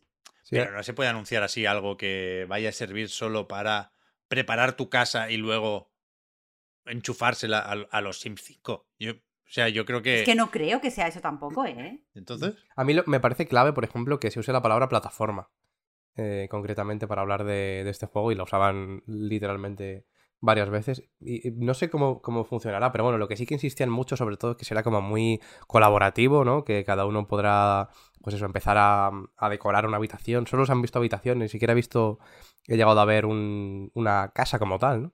Eh, que lo puedes hacer como desde el móvil, desde el ordenador, como que se integra todo. Parece que será un poco. Pues pero no sé hasta qué punto sea solo una plataforma decorativa, entiendo que no. Como, como decís vosotros también, no creo que sea. No, no sé si será los, los Sims 5, pero desde luego tampoco será solo un- una plataforma para crear, para crear muebles, ¿no? Para crear habitaciones. Pero, Pero la realidad es que eso es lo que se ha visto hasta ahora. Es que yo lo que creo es que van a dejar, o sea, esto de que hayan eh, sacado, eh, hayan hecho free to play los Sims 4 y te tengas que comprar las expansiones, me parece eh, mm, que es una pista de que el modelo eh, de la forma en la que va a funcionar los Sims va a cambiar a partir de este momento. Entonces yo creo que ahora lo que van a sacar es los Sims rollo juego... eh, Como servicio, ¿no? rollo MMO, sí como servicio. Mm. Y eh, bueno, eso, tú te podrás conectar y podrás interaccionar con otras personas y va a ser todo, porque todo el tiempo están hablando de algo social. claro, entonces claro. entiendo sí. que vamos a poder crear una especie de pueblo, que vamos a poder tal. Entonces a lo mejor no quieren ponerle los Sims 5, porque a lo mejor no va a haber un- los Sims 6. A lo mejor es que Ah, el proyecto, los Sims Los van a ser eh, ahora va a ser otra cosa. los Sims, claro, y ya está, iba a ser. Claro, Claro, ese es el tema, claro. ese es el tema. Pero yo creo que, que, que eso, que se están pensando el nombre, pero que en cualquier caso, por, por Sims 5, mm, la gente entiende el plato principal de la franquicia. El que no es ni Ah, el de móviles eso- eso ni sí. el anterior recalentado. Entonces yo creo que sí, o, o se va a llamar Sims 5, o los Sims a secas, o los Sims eh, Legacy, o- Forever. O, o Forever, o Infinity, efectivamente. Pero que el nombre todavía no lo tienen, pero que esto será eh, el, el único futuro de los Sims. Claro, ese es el ¿no? tema. Lo de único me parece, me parece clave también, porque se- también se podría interpretar que pueda haber una, un juego principal de los Sims como lo conocemos, eh, Sims 5, y paralelamente también esté el free to play. Pero bueno, si, si es que fuera free to play, vaya, que- estamos aquí dando cosas por hecho. Yo es creo que que creo que lo que van a hacer, eh, por lo del 4, ev- evidentemente especulación, es la gente que no quiera jugar online o que no le guste este, este rollo, como yo misma, pues tenéis aquí el 4 free to play, compraros las expansiones que os dé la gana, creo que van a salir más expansiones, eh, en el futuro me refiero. Eh, y, y ya está, y vosotros pues estáis jugando ahí con, con vuestras cositas para arriba y para abajo. Ahora, nosotros ahora queremos hacer esta otra cosa y mm, esto puede ser el nuevo, eh, pues cómo va a funcionar a partir de ahora. Que creo que, que- que quieren, por eso, por eso han hecho lo del 4 antes de anunciar esto. Creo que van todo el tiempo por ahí. A todo esto, es verdad que no hay EA Play este año, ¿no? No puedo parar de pensar en eventos digitales y Electronic Arts acaba de hacer este de los Sims, hizo algo que podríamos llegar a considerar evento digital con Dead Space, el Need for Speed, lo, es- lo están enseñando en Twitter, no, no sé por qué, pero, pero no hay no hay EA Play. Fíjate tú qué cosas. Tamp- Tampoco estoy pidiendo más eventos digitales, ¿eh? Yo ahora mismo estoy bien como estoy, sobre todo porque no creo que sea estos días la parte de la actualidad, con muchas cosas que dejamos fuera por falta de tiempo. ¿eh? Siguen eh, en el Reino Unido con la CMA, hay respuesta de Microsoft, hay lío para rato, vimos tráiler nuevo de Final Fantasy XVI, pero yo creo que estos días estamos más preocupados por los juegos que ya están saliendo. Planning for your next trip? Elevate your travel style with Quince. Quince has all the jet setting essentials you'll want for your next getaway, like European linen, premium luggage options, buttery soft Italian leather bags, and so much more. And it's all priced at 50 to 80% less than similar brands. Plus, Quince only works with factories that use safe and ethical manufacturing practices. Pack your bags with high-quality essentials you'll be wearing for vacations to come with Quince. Go to quince.com slash trip for free shipping and 365-day returns. Hold up. What was that? Boring. No flavor. That was as bad as those leftovers you ate all week. Kiki Palmer here, and it's time to say hello to something fresh and guilt-free. Hello Fresh. Jazz up dinner with pecan-crusted chicken or garlic butter shrimp scampi. Now that's music to my mouth. Hello Fresh. Let's get this dinner party started. Discover all the delicious possibilities at hellofresh.com.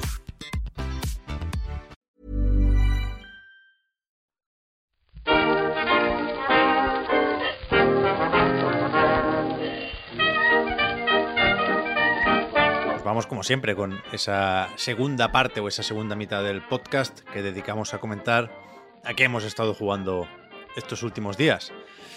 No te acostumbres, Víctor, a esto de aparecer en la parte final del podcast para dar envidia. Bueno, está, está bastante mal, la verdad. Está Me feo. gusta. No, me gusta, me, me está gustando, ¿no? Ya, ya lo llevo haciendo un par de semanas y, y mola, me mola, me mola. A ver si. A ver cuál es el siguiente, ¿no?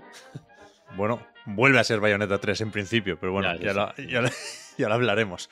Pero es verdad que hay, hay muchos lanzamientos estos días, ¿eh? Y tenemos el problema de que hemos recibido muy pocos, por no decir ninguno, con antelación, con lo cual tenemos un montón de cosas a medias. Les iremos dando salida pues en próximas semanas o buscaremos otros espacios, pero tenemos en mente, por supuesto, eh, desde A Plague Tale Requiem hasta Gotham Knights, pasando por Mario más Rabbids e incluso Scorn, que también se ha jugado, pero eh, sabiendo eso, Víctor, de que tienes la agenda especialmente apretada estos días, creo que tiene sentido, por importancia, por dudas, por actualidad, que nos hagas un avance del God of War Ragnarok.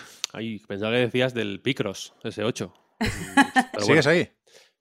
Estoy casi ya. Lo tengo casi al 100% ya. ¿Cu- ¿Cuánto dura un Picross? Ese algo. Hombre, depende de ti. Ya, Sí, ya, pero How Long to Beat, si os metéis ahora y vais a Picross S8, ¿qué, qué pondríais en, en duración? ¿Cuánto os ha durado más o menos? mm, No, no te sabría decir. O sea, en horas no te sabría decir. Yo suelo estar un par de meses. Vale, vale, vale. Claro, es que, es que no tiene sentido pensarlo, pensarlo en horas, porque creo que la mayoría de gente que nos gustan eh, los picros no nos gusta, o por lo menos a mí, hacer muchos del tirón, sino que a mí me gusta, por ejemplo, hacer un par hoy, Sí. hacer un par el día siguiente, cuando en el momento de relajación, que Vale. no es un juego de esos de wow, es que estoy enganchado a los picros.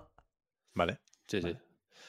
En- lo mismo no se puede decir sobre God of War Ragnarok, que sí que es un juego que, que te engancha desde el principio. Eh, voy a hacer una. eh, para, para intentar expresar de una forma más o menos gráfica eh, las, estas primeras impresiones que he tenido del juego, que llevo ya unos días jugándolo. Eh, el God of War original, una de las mm, cara- una de las cosas eh, así más pintorescas que tuvo, más comentadas, más comentables quizá, ¿no? Más eh, mm, pintonas, era el plano secuencia, evidentemente. ¿no? Vale, Es un juego Iba a decir, Eh, original, Víctor, de El original Del de. reboot. Sí, vale. claro, sí. Los otros. 2018.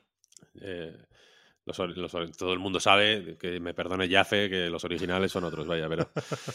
eh, me refiero a el, origi- el original de este, digamos, sí, ¿no? la, primera parte. Era, es el plano secuencia. Es decir, que no, la cámara no deja de filmar en ningún momento, no hay cortes, no hay plano contra plano, es mm, un juego eh, que, que- que se desarrolla en- entero de un, de un tirón, digamos, ¿no? Eh, en esta segunda parte, Ragnarok, vuelve a ocurrir lo mismo y me ha dado la sensación, jugando las primeras horas, una- la fase inicial de preview que se supone que es el principio del juego, pero son la de Dios de horas, o sea, no es una, no es una cosa bastante masiva, quiero decir. Eh, es, es lo mismo, es un plano secuencia, etcétera, etcétera, hasta el punto de que casi da la sensación de que se puede hacer plano secuencia con el original, ¿sabes lo que quiero decir? Empalmar los dos juegos y que, y que siga. Porque hay muchos parecidos, no sé si tú lo has podido llegar a jugar, Pep, pero hay muchas cosas que se notan, mm, pues, continuación mm, absolutamente directa del original. Y también, y aquí igual esto es un poco más polémico, porque incluso en lo técnico, eh, supongo que ya se, ya se comentó y ya se armó el revuelo necesario cuando se anunció que God of War Ragnarok no era de Play 5, sino que era intergeneracional, pero incluso a nivel técnico da la sensación de que, el, de que no hay tampoco corte, de que es casi un plano secuencia también con el, con el, con el de 2018. Hmm. Yo he jugado una hora. O sea, tengo más dudas y más ganas de seguir que respuestas y certezas. Pero creo que, que sí va a girar mucho en torno a eso la conversación. Es decir, no, no tengo claro si es una excusa lo de la continuidad para que el juego sea tan similar a nivel técnico, a pesar de que, además de salir en PlayStation 4, sale, por supuesto, en PlayStation 5. Pero no lo sé, supongo que dependerá. Me da la sensación, más por lo que he hablado con otras personas que por lo que yo he experimentado de primera mano, que el juego va a ir a más todo el rato. Y el avance no nos permite cubrir eso, ¿eh? Yo, no me voy a meter en problemas porque ya digo, no he visto casi, casi, casi nada. Pero creo que será interesante hacerse esas preguntas. Efectivamente, el, el propio Jaffe, haciendo un poco de troll, eh, presentó el debate como esto parece un DLC, ahora quizás está más de moda lo de el mismo juego 2 o 3 o 4, lo que toque. El mismo juego Ragnarok. Exacto. Yo, yo creo que, que habrá que hablar de eso y, y la duda que tengo es, eh, gustándome muchísimo God of War y considerando que Ragnarok no tiene ningún problema si su principal problema es que se parece al otro God of War, pero, pero es verdad que veremos eso, si, si se puede considerar una decisión artística incluso, porque efectivamente hay un plano secuencia y a lo mejor sería raro que cambiaran las caras de los personajes, ¿no? Pensando en cosas que suceden a veces entre entregas, pero, pero no sé, a veces también pienso esto, que con Overwatch y con Splatoon, por ir a los dos últimos que yo recuerdo que han tenido que sufrir esas bromas, ¿no? Del mismo juego, ahí el peso de la historia es poco o, o casi ninguno, ¿no? Y, me pregunto si, si al final, cuando hablamos de secuelas de toda la vida, tampoco había tantos cambios, ¿no? Y, las novedades o lo que hacen reconocible cada entrega es la trama. No estoy excusando a, a God of War Ragnarok, ¿eh? Insisto, estoy presentando lo que creo que será la conversación cuando salga el juego el 9 de noviembre. Y desde luego no tengo respuestas. Pero, pero sí que es con, continuista por cojones, porque quiere y ya veremos si también porque no puede hacer otra cosa. Fíjate, claro, te, te iba a decir, no excuses tanto, porque tampoco hay que excusar tanto en este caso, porque yo tampoco tengo una respuesta ahora mismo impepinable. No he terminado el juego, quiero decir, no estoy eh, guardándome ningún secreto bajo la manga de momento aunque, aunque seguro que los, que los habrá más adelante porque he jugado la parte estrictamente permitida por la preview y ya, no, no, no sé lo que va a pasar más adelante.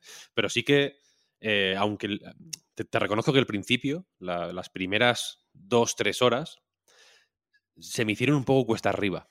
Porque efectivamente pensaba, joder, es que es lo mismo. Literalmente es lo mismo porque es, empiezas yendo a la casa de, de Kratos, quiero decir, es el mismo escenario, un poco con cambios visuales superficiales por el Fimbul Winter este, que hay nieve, básicamente. Eh, y, el, y claro, y el, y el, juego te lanza muy rápido a God of War. Quiero decir, al combate, em, a la exploración del mapa, a los niveles que se interconectan entre sí, pero que se ve que son niveles, ¿no? Porque tienen sus objetivos, sus puzzles, sus, ¿no? sus, mm, eh, coleccionables, etcétera, etcétera. Y, y, tengo, y tengo la sensación, y no es que tenga la sensación, es que lo, lo jugué hace relativamente poco el original en, PC y, y, y, sé mm, a ciencia cierta que no era así. Que claro, el de 2018 se podía permitir una serie de lujos. Estoy diciendo mucho el original, que se me perdone. Es el de 2018. Como lo había aclarado antes, se entiende. Ya, pero es que digo lo original y lo genial, ¿no? Y me, pienso en el Kratos este, en el Kratos griego, y es como, joder, pobre hombre. Eh, el, de 2018 podía permitirse el lujo de la introducción, por ejemplo, hacerla más larga, hmm. más suave. Eh, presentarte todo de una forma más lenta, más pausada. Efectivamente, aquí da la sensación de que por no voy a decir que estuvieran forzados a hacerlo así, sino que creo que ha sido una decisión consciente y que, que llegado el caso, Santa Mónica podría defender. Quiero decir, no es algo que sea como, hay pobres, no tuvieron otra opción. Creo que lo han hecho a propósito así porque, pues efectivamente, mm, por motivos artísticos, quiero decir. Eh, el, el de 2018 era de una manera que necesariamente hace que este sea así, quiero decir. Quizá por eso también no han querido alargarlo mucho más. Si de eso pronto, en el, si de pronto en el 2026 o 27 tiene que salir un God of War eh, Valhalla siendo lo, mismo, digamos, ¿no? El mismo juego 3 en esta ocasión, igual ahí ya sería preocupante la, cosa. En este caso, em, ya digo, después de este choque inicial de, joder, me habéis tirado al juego como, como se tira a, un gladiador a los leones, realmente. Es una cosa brusca, que se nota brusca porque en cuanto, o sea, en, muy rápido, eh, cuando menos te lo esperas, estás ya haciendo parries, mm, haciendo movimientos con las armas que en el original 2018 eh, llegaban un poco más adelante, de una forma más progresiva, más suave, más tal. Eh, hay bueno, vienen personajes a, cholón, cosa que no pasaba en el, en el de 2018 tampoco. Eh, y es un juego que, y yo creo que acertadamente aquí, mm, casi da por supuesto, aunque haya en la pantalla de inicio un resumen de God of War y no sé qué, no sé cuál, que has jugado al de 2018. es, un, es, un, juego para eh, gente que haya jugado el de 2018 y eso me parece bien. Habrá quien diga que es una decisión cuestionable, porque yo qué sé, porque dejas atrás a la gente que no haya jugado al de 2018, bla, bla, bla. Con 20, con 20 y pico millones vamos tirando, ¿eh? Pero a mí me parece correcta, porque, porque de la misma manera que em, te permite, o sea, te, puede ser chocante esta toma de contacto porque es un ritmo raro para un, tipo, un juego de este tipo. El principio es raro. este tipo de juegos. Confirmo. The Last of Us Parte 2, por ejemplo, joder, la introducción se tiran 10 horas, le suda los huevos, es como, venga, vamos piano, piano. Eh, y en este no, en este es como, venga, ¡pam! Eh, a jugar, ¿sabes? Ahí está el juego, ahí está el mapa, ahí está no sé qué, ahí está no sé cuál. Es un bombardeo de, de conceptos que evidentemente si no... O sea, yo confieso que, me, que al principio era como, wow, me, me, costó. Ahora ya manejo a Kratos como, como si fuera mi avatar en el metaverso, quiero decir. Es una cosa de, de fin, fin, fin, fin. Y, en ese sentido, alegra comprobar que, el tipo de juego más fluido, más técnico, más complejo, más eh, interesante también que había en el God of War de 2018 al final del juego, que por eso molaba tanto hacerse el 100% del God of War, porque Claro. el combate mejoraba de una forma muy clara en, los, en las últimas 10 horas, de pronto, ¿sabes? Se volvía más variado, más complejo, había más posibilidades. eh, a medida que, mm, digamos, ibas eh, completando los árboles de habilidades, pues ah, ibas teniendo más piezas con las que jugar. Y en este, no, no voy a decir que empieces justo donde acababa el anterior, en ese sentido, porque también hay árboles de habilidades que tienes que ir desbloqueando, etcétera, etcétera. Pero el repertorio inicial es muchísimo más variado y, y complejo y divertido desde el principio. Entonces, eh, sigue siendo un juego muy guay. Me gusta mucho, por ejemplo, eh, que haya al principio te rompen el escudo. Eh, Voy a narrar una decisión que me parece particularmente inteligente. Te rompen el escudo, ¿no? Vas sin escudo por ahí, hay un momento en el que tienes que eh, esquivar en lugar de bloquear. Es un momento guay porque te, de forma orgánica te enseña a esquivar bien porque no tienes más cojones, quiero decir. Si, si intentas bloquear, no bloqueas y te meten un meco, aparece un mensaje en la pantalla que pone, oye, Kratos tiene el escudo roto, no sé si te has fijado, ten cuidado con esto. Eh, y cuando lo reparas, el escudo, por fin, te dan dos opciones. Una es un escudo eh, ro- más robusto y pensado para absorber daño, y otro es un escudo, no sé, no sé cómo lo, lo llaman exactamente, mm, tiene un nombre muy visual, pero es un escudo de parries, básicamente. Es, es un, es- Ese, ese. La puerta 2. es un escudo que cuando le. que, que tienes que- que bloquear en el momento. Correcto. No es un escudo de absorber daño. De hecho, creo que si lo mantienes pulsado, como que te desequilibran. No, no se puede eh, ni siquiera bloquear el daño. Tienes que pas, hacer un desvío y hace un parry que cuando enlazas 5, 6, 7, 10 parries seguidos, como, como hice hace mm, escasos minutos con un jefe, es acojonante porque es un juego súper contundente. Las, los ataques eh, y, y las situaciones un, un po- un poco más scriptadas que puede haber con enemigos más grandes o, con, o en situaciones concretas son brutales. Es una cosa muy, muy contundente y, y- y de pronto con ese escudo, de forma, de nuevo, orgánica y muy inteligente, te propone dos maneras de jugar que no dependen tanto de seleccionar un nivel de dificultad, por ejemplo, sino de elegir, hacer una elección reversible, porque luego puedes, si ves que la estás cagando, puedes mm, comprar el otro escudo y equipártelo en vez del de Parris, ¿no? Eh, de elegir qué nivel de compromiso quieres tener con el combate. Y el, y- y el juego me está dando buenas vibraciones en eso, en cómo eh, en, en- en lugar de. Tiene también su, su colección de opciones de accesibilidad, etcétera, etcétera, pero in-game, digamos, integradas de forma diegética, tiene eh, una serie de opciones de. que si no, lo- si no lo llamo accesibilidad, me ha parecido bastante inteligente llamarlo. Me tiro flores a mí mismo, ¿no? Qué inteligente eres, Víctor, coño, a mí me gusta. Esto vale mucho. Tú vales mucho, claro que sí. Que no te, que no te digan que no.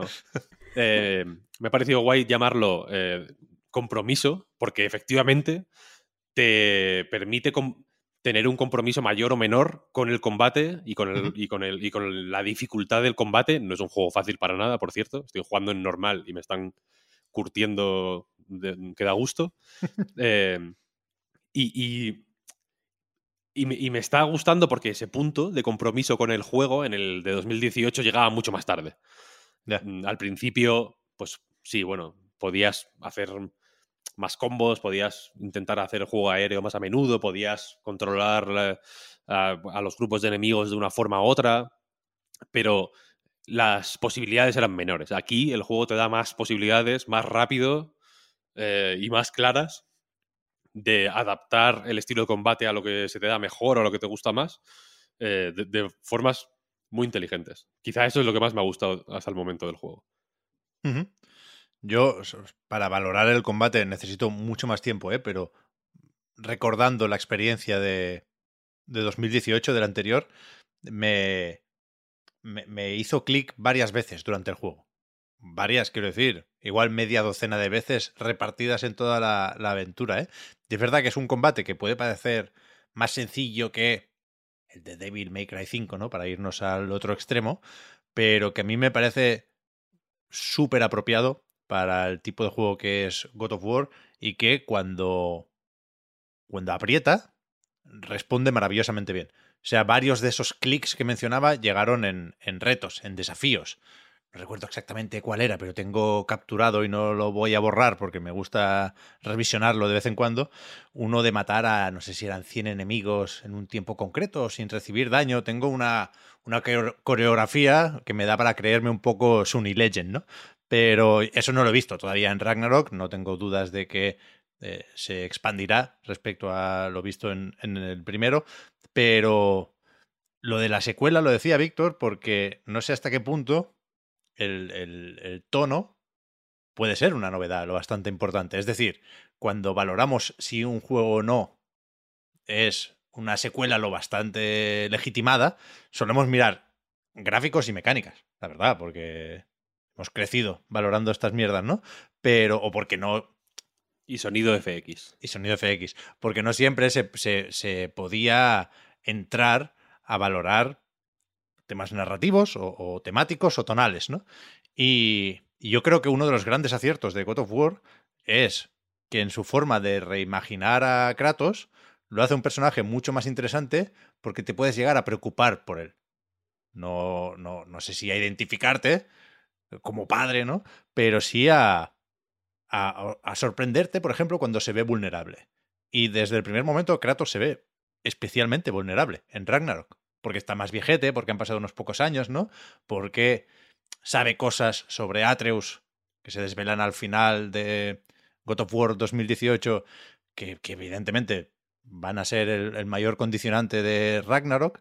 Y, y en este ratito inicial me sorprendió eso, que me, me, interesa mucho ver cómo se lleva la tensión entre padre e hijo, ¿no? Que, que, que ya no, no es una relación tan basada en, en, la protección, sino como en el, en el miedo, incluso, en los secretos. Hay una escena que, ya se había visto en los primeros tráileres, ¿eh? tengo la duda de, de cómo de largo va a ser el juego, porque todo lo que habíamos visto hasta hace muy poquito, hasta ese tráiler tan espectacular del último State of Play, todo eso pasa en 5 o 10 minutos. O sea, Eh, la, parte del trineo y de la nieve y tal cual es muy, muy, muy, muy introductorio. Y el momento este de a ver si dejas de pensar como un padre y empiezas a pensar como un general, la, mirada de Kratos es importante y los gestos y la expresión, hay un, hay un juego ahí también. Es importante lo que pasa en Ragnarok a ese nivel. Y me mola. Y creo que si se juegan bien las cartas, por supuesto, a eso voy puede ser eh, la principal forma de justificar la secuela. No sé si sí, me sí, explico. Totalmente, totalmente. La relación con Atreus se ve distinta también en lo mecánico, de hecho. No es efectivamente eh, como, como, como, puede que haya gente que no haya jugado al de 2018 eh, y que no sepa X cosas que ocurren en el, el de 2018. Creo que el juego hace, eh, hace bien no dando. No, haciendo que sea una parte fundamental para eh, orientarte en Ragnarok, que sepas todo eso, pero si lo sabes, creo que se, en, en, en, incluso en las habilidades que tiene Atreus uh -huh. y en cómo, en la, en la utilidad o en la manera en la que te relacionas con él en combate, etcétera, se nota esa evolución. Atreus cambia también, eh, hablando de tono, cambia mucho la forma en la que habla, eh, el tipo de respeto que tiene por Kratos, eh, el papel que juega en, en, ciertas set pieces o en ciertos momentos más estrictamente narrativos que hay en el juego no es eh, ya efectivamente eh, el niño que era en el 2018 es este es un tipo de, de cambio que es sutil que no hace falta eh, darle tampoco muchas vueltas en realidad. No hace falta que no que antes de jugar a God of War Ragnarok te leas un libro de qué hacer con mi hijo adolescente, pero está bien, pero está bien, pero, pero se, se ve, quiero decir, ¿sabes? Y, y se nota sí, que han puesto cierto eh, énfasis en representar la- el, el cambio de la relación entre Kratos y Atreus en lo narrativo, pero también en lo mecánico. Y a mí es una de las cosas que más me, me intrigan. Esta mañana estaba pensando en ello porque hice una escenita que, que me pareció... Mm, Ha habido muchas así en, el, en lo que he jugado de, de Ragnarok. ¿eh? Me, pare- me- me- me impactó porque por cómo hablaba Atreus, por ejemplo, por el papel más activo que tenía en la escena, por, por cómo interpretaba o ignoraba las órdenes más claras de Kratos. Quiero decir, se nota eh, que, que- que se han preocupado de hacer que parezca un adolescente, en realidad, en, en todos los sentidos. No solo porque el muñeco se- mm, sea un poco más alto, ¿sabes? Sino porque su comportamiento, su lenguaje, su forma de expresarse, de relacionarse con eh, su padre, con el resto de personajes, es distinto también. Y, y esta escena en concreto me resultó un poco incómoda porque me pareció medio tonta, en realidad. Porque Atreus habla mm, a veces de una manera que, que dices, tío, que te den por culo, ¿qué coño dices? Eres, eres bobo. Y luego, pero claro, luego pensando dije, es que así, así, así pienso yo en los adolescentes. Eso es lo que, no- lo que nos espera. No, es como, ¿de qué, po- de qué polla hablas, tío? ¿Qué, qué- qué está pasando aquí, sabes? ¿Qué dices, tío? ¿Te crees que sabes todo eh, de- del mundo, tío? Y, y en ese sentido me ha ido, ya digo, el, el primer día que, que jugué, que estuve como 3, 4 horas eh, bien, bien metido en el juego, recuerdo haber comentado luego con otros compañeros que están jugándolo también. eh, pues básicamente todo lo que hemos comentado ahora, vaya. Este choque raro que hay al principio por el ritmo tan. mm, Joder, tan ágil. El primer, el combate contra el principio, por ejemplo, que es como introductorio. Aquí pon pitido si te parece spoiler, vaya. Eh, es muy intenso y muy, y muy pronto. ¿Sabes? Es como, tío, que no he tenido tiempo ni de calentar, ¿sabes? Te han, te han puesto a tirar los penaltis, o sea, los. eh, los joder, ¿cómo se llama? Los, los penaltis, ¿no? Sí. Sí, Te han sí. puesto a tirar los penaltis antes, sin, sin haber jugado el partido, siquiera, ¿sabes? Y, y también comenté este, est- estas, his- estas fricciones con el tono y demás, pero con el paso de las horas, que han sido otras cuantas más, o sea, es una preview sorprendentemente generosa, eh, la- me ha ido asentando, te lo tengo que decir. Y, Bien, yo- bien, y- bien. y creo que el original, me- el de 2018, me pasó un poco lo mismo, ¿sabes? Como que, mm, aun siendo un juego más suave, se le iban... No, no- me entró de manera inmediata, ¿no? Pero las piezas fueron cayendo. eh, y, si, y si tuviera que hacer una conclusión, eh, te diría que eso es que, que me, que me gusta, esa, esa forma de, no sé si es la mejor forma de hacer eh, un God of War, pero la, la misma el mismo tipo de valentía que se aplaudió en su día con el de 2018, pues hablando de cómo Santa Mónica había dado este giro un poco más maduro, un poco más serio, un poco más eh, moderado, lento a, un juego que era, pues, en fin, ya sabemos cómo eran los God of War de, de Jaffe y compañía, que eran ¿no? una cosa mucho más eh, desfasada y, y- gore y loca. Eh, creo que se ve aquí también, ¿sabes? Y me gusta. Es un tipo de. Es una forma de plantear un juego que no deja de ser una aventura de acción en, un- mundo semi-conectado, ¿no? Digamos. Que, que me parece guay, la verdad. Tengo muchas ganas de ver hacia dónde va y, me. Y la, y la verdad es que me estoy tomando la partida. eh, o, o o el juego me anima a tomármela de una manera que me resulta refrescante, que es no tomando, no eh, quedándome con primeras impresiones o con.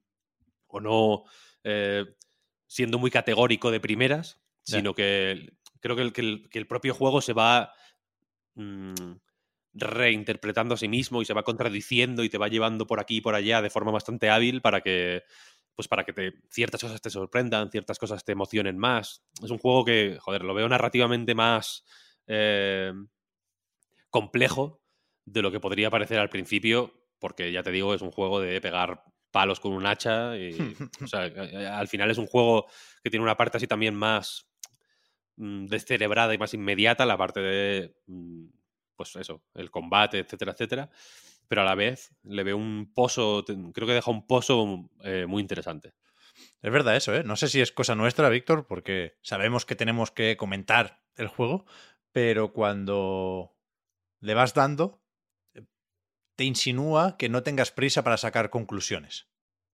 ¿no? Y, ya digo, ¿eh? no sé si eh, aquí nos estamos montando una película o qué, pero a mí, por ejemplo, me, me, me cuesta mucho pensar en cómo de grande va a acabar siendo esto, cuántas sorpresas se puede guardar en, en la manga y eh, entiendo que eso o no lo has visto o no lo puedes decir, pero sobre la estructura, por ejemplo, Víctor, aquí nos dijeron que acabaríamos visitando los nueve, son los reinos de la mitología nórdica, estos que están en las ramas y las raíces de Yggdrasil, el árbol del mundo.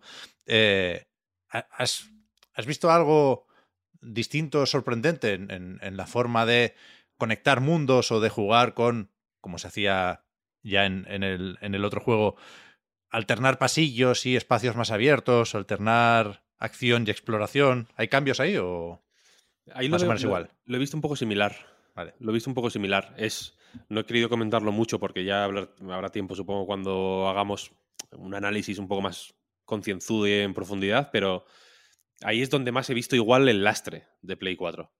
¿Sabes? Porque hay momentos que eh, Igual es simplemente que, me lo han metido en la cabeza o, yo mismo, ¿no? Me, me, he obsesionado con el tema, pero típico momento pasillico, estrechito, que, te, que le das al círculo y te metes ahí y, pasan, y es una animación casi incómodamente larga, que, que en cierto momento, cuando tocaba hacerlo, ¿no? Se, se, celebró mucho como, joder, mira qué guay, ¿no? Esta forma de ocultar tiempos de carga, bla, bla, bla, bla, bla, que era una necesidad de un hardware antiguo, ¿no? Y, pero viéndolo en una Play 5, es como, caray, esto igual se podía haber resuelto de otra manera, ¿no? O sea, no hace falta, no me, no me hacía falta esta, este, este, estrechez aquí de pronto, ¿sabes? Y en lo técnico en general me ha dado la sensación esa, ¿no? Que creo que es una... Supongo que es más o menos inevitable, pero el tipo de superproducciones que hacía Sony en Play 4 parecían demasiado grandes para Play 4, ¿sabes? Cuando la mm. Play se ponía a bufar y sonaba el ventilador a saco y había, ¿no? Y de pronto lleva 30 frames y, los mantenía ahí, parecía como sudando, ¿no? Era como, Dios, vaya puta locura, ¿no? ¿Cómo pueden haber hecho el, God of War de 2018 en esta consola, ¿no? En plan, yo lo jugué en mi Play 4 de día menos uno, que lo compré un día antes del lanzamiento de forma de, de extraperlo prácticamente. Eh, y pensaba, joder, es que no, no puede ser, ¿sabes? Como el Last of Us 2, cosas así, ¿no? Que dices, joder, es que esto, esto es. Eh, em, estoy, estoy jugando algo que, que, no se me debería ni permitir, ¿no? Es un juego del futuro, que estoy ilegalmente metiendo en este hardware que ya tiene unos años. Y aquí pasa lo contrario, ¿sabes? Que es como, vale, mmm, mola, porque mola, pero bueno, joder, el God of War de 2018 con su parchecito y demás. Mmm, Ah, no, quiero decir que sea igual, ¿eh? exactamente, porque hay, mm, hay cosas y hay momentos y hay eh, efectos específicos y demás que dices, vale, ok, aquí, está, aquí se está mm, sacando rendimiento a Play 5, ¿no? Pero, pero se le nota mucho más suelto, ¿sabes? Hay una soltura que casi da la sensación de, vale, podía ser de otra manera, ¿no? Y, es tentador echarle la culpa a la Play 4, claro, porque dices, mm, pues no haberlo sacado para la Play 4, ¿no? Eso es lo que quiero decir. Entonces, ahí, es, ahí también hay una friccioncilla, siendo como es un juego espectacular y, extremadamente vistoso.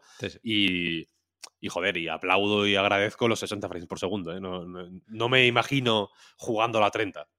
Lo he intentado, de hecho, y lo siento, pero no me renta. Ya puede tener Kratos, ya puedo ver a Kratos los eh, poros de la nuca que me da igual.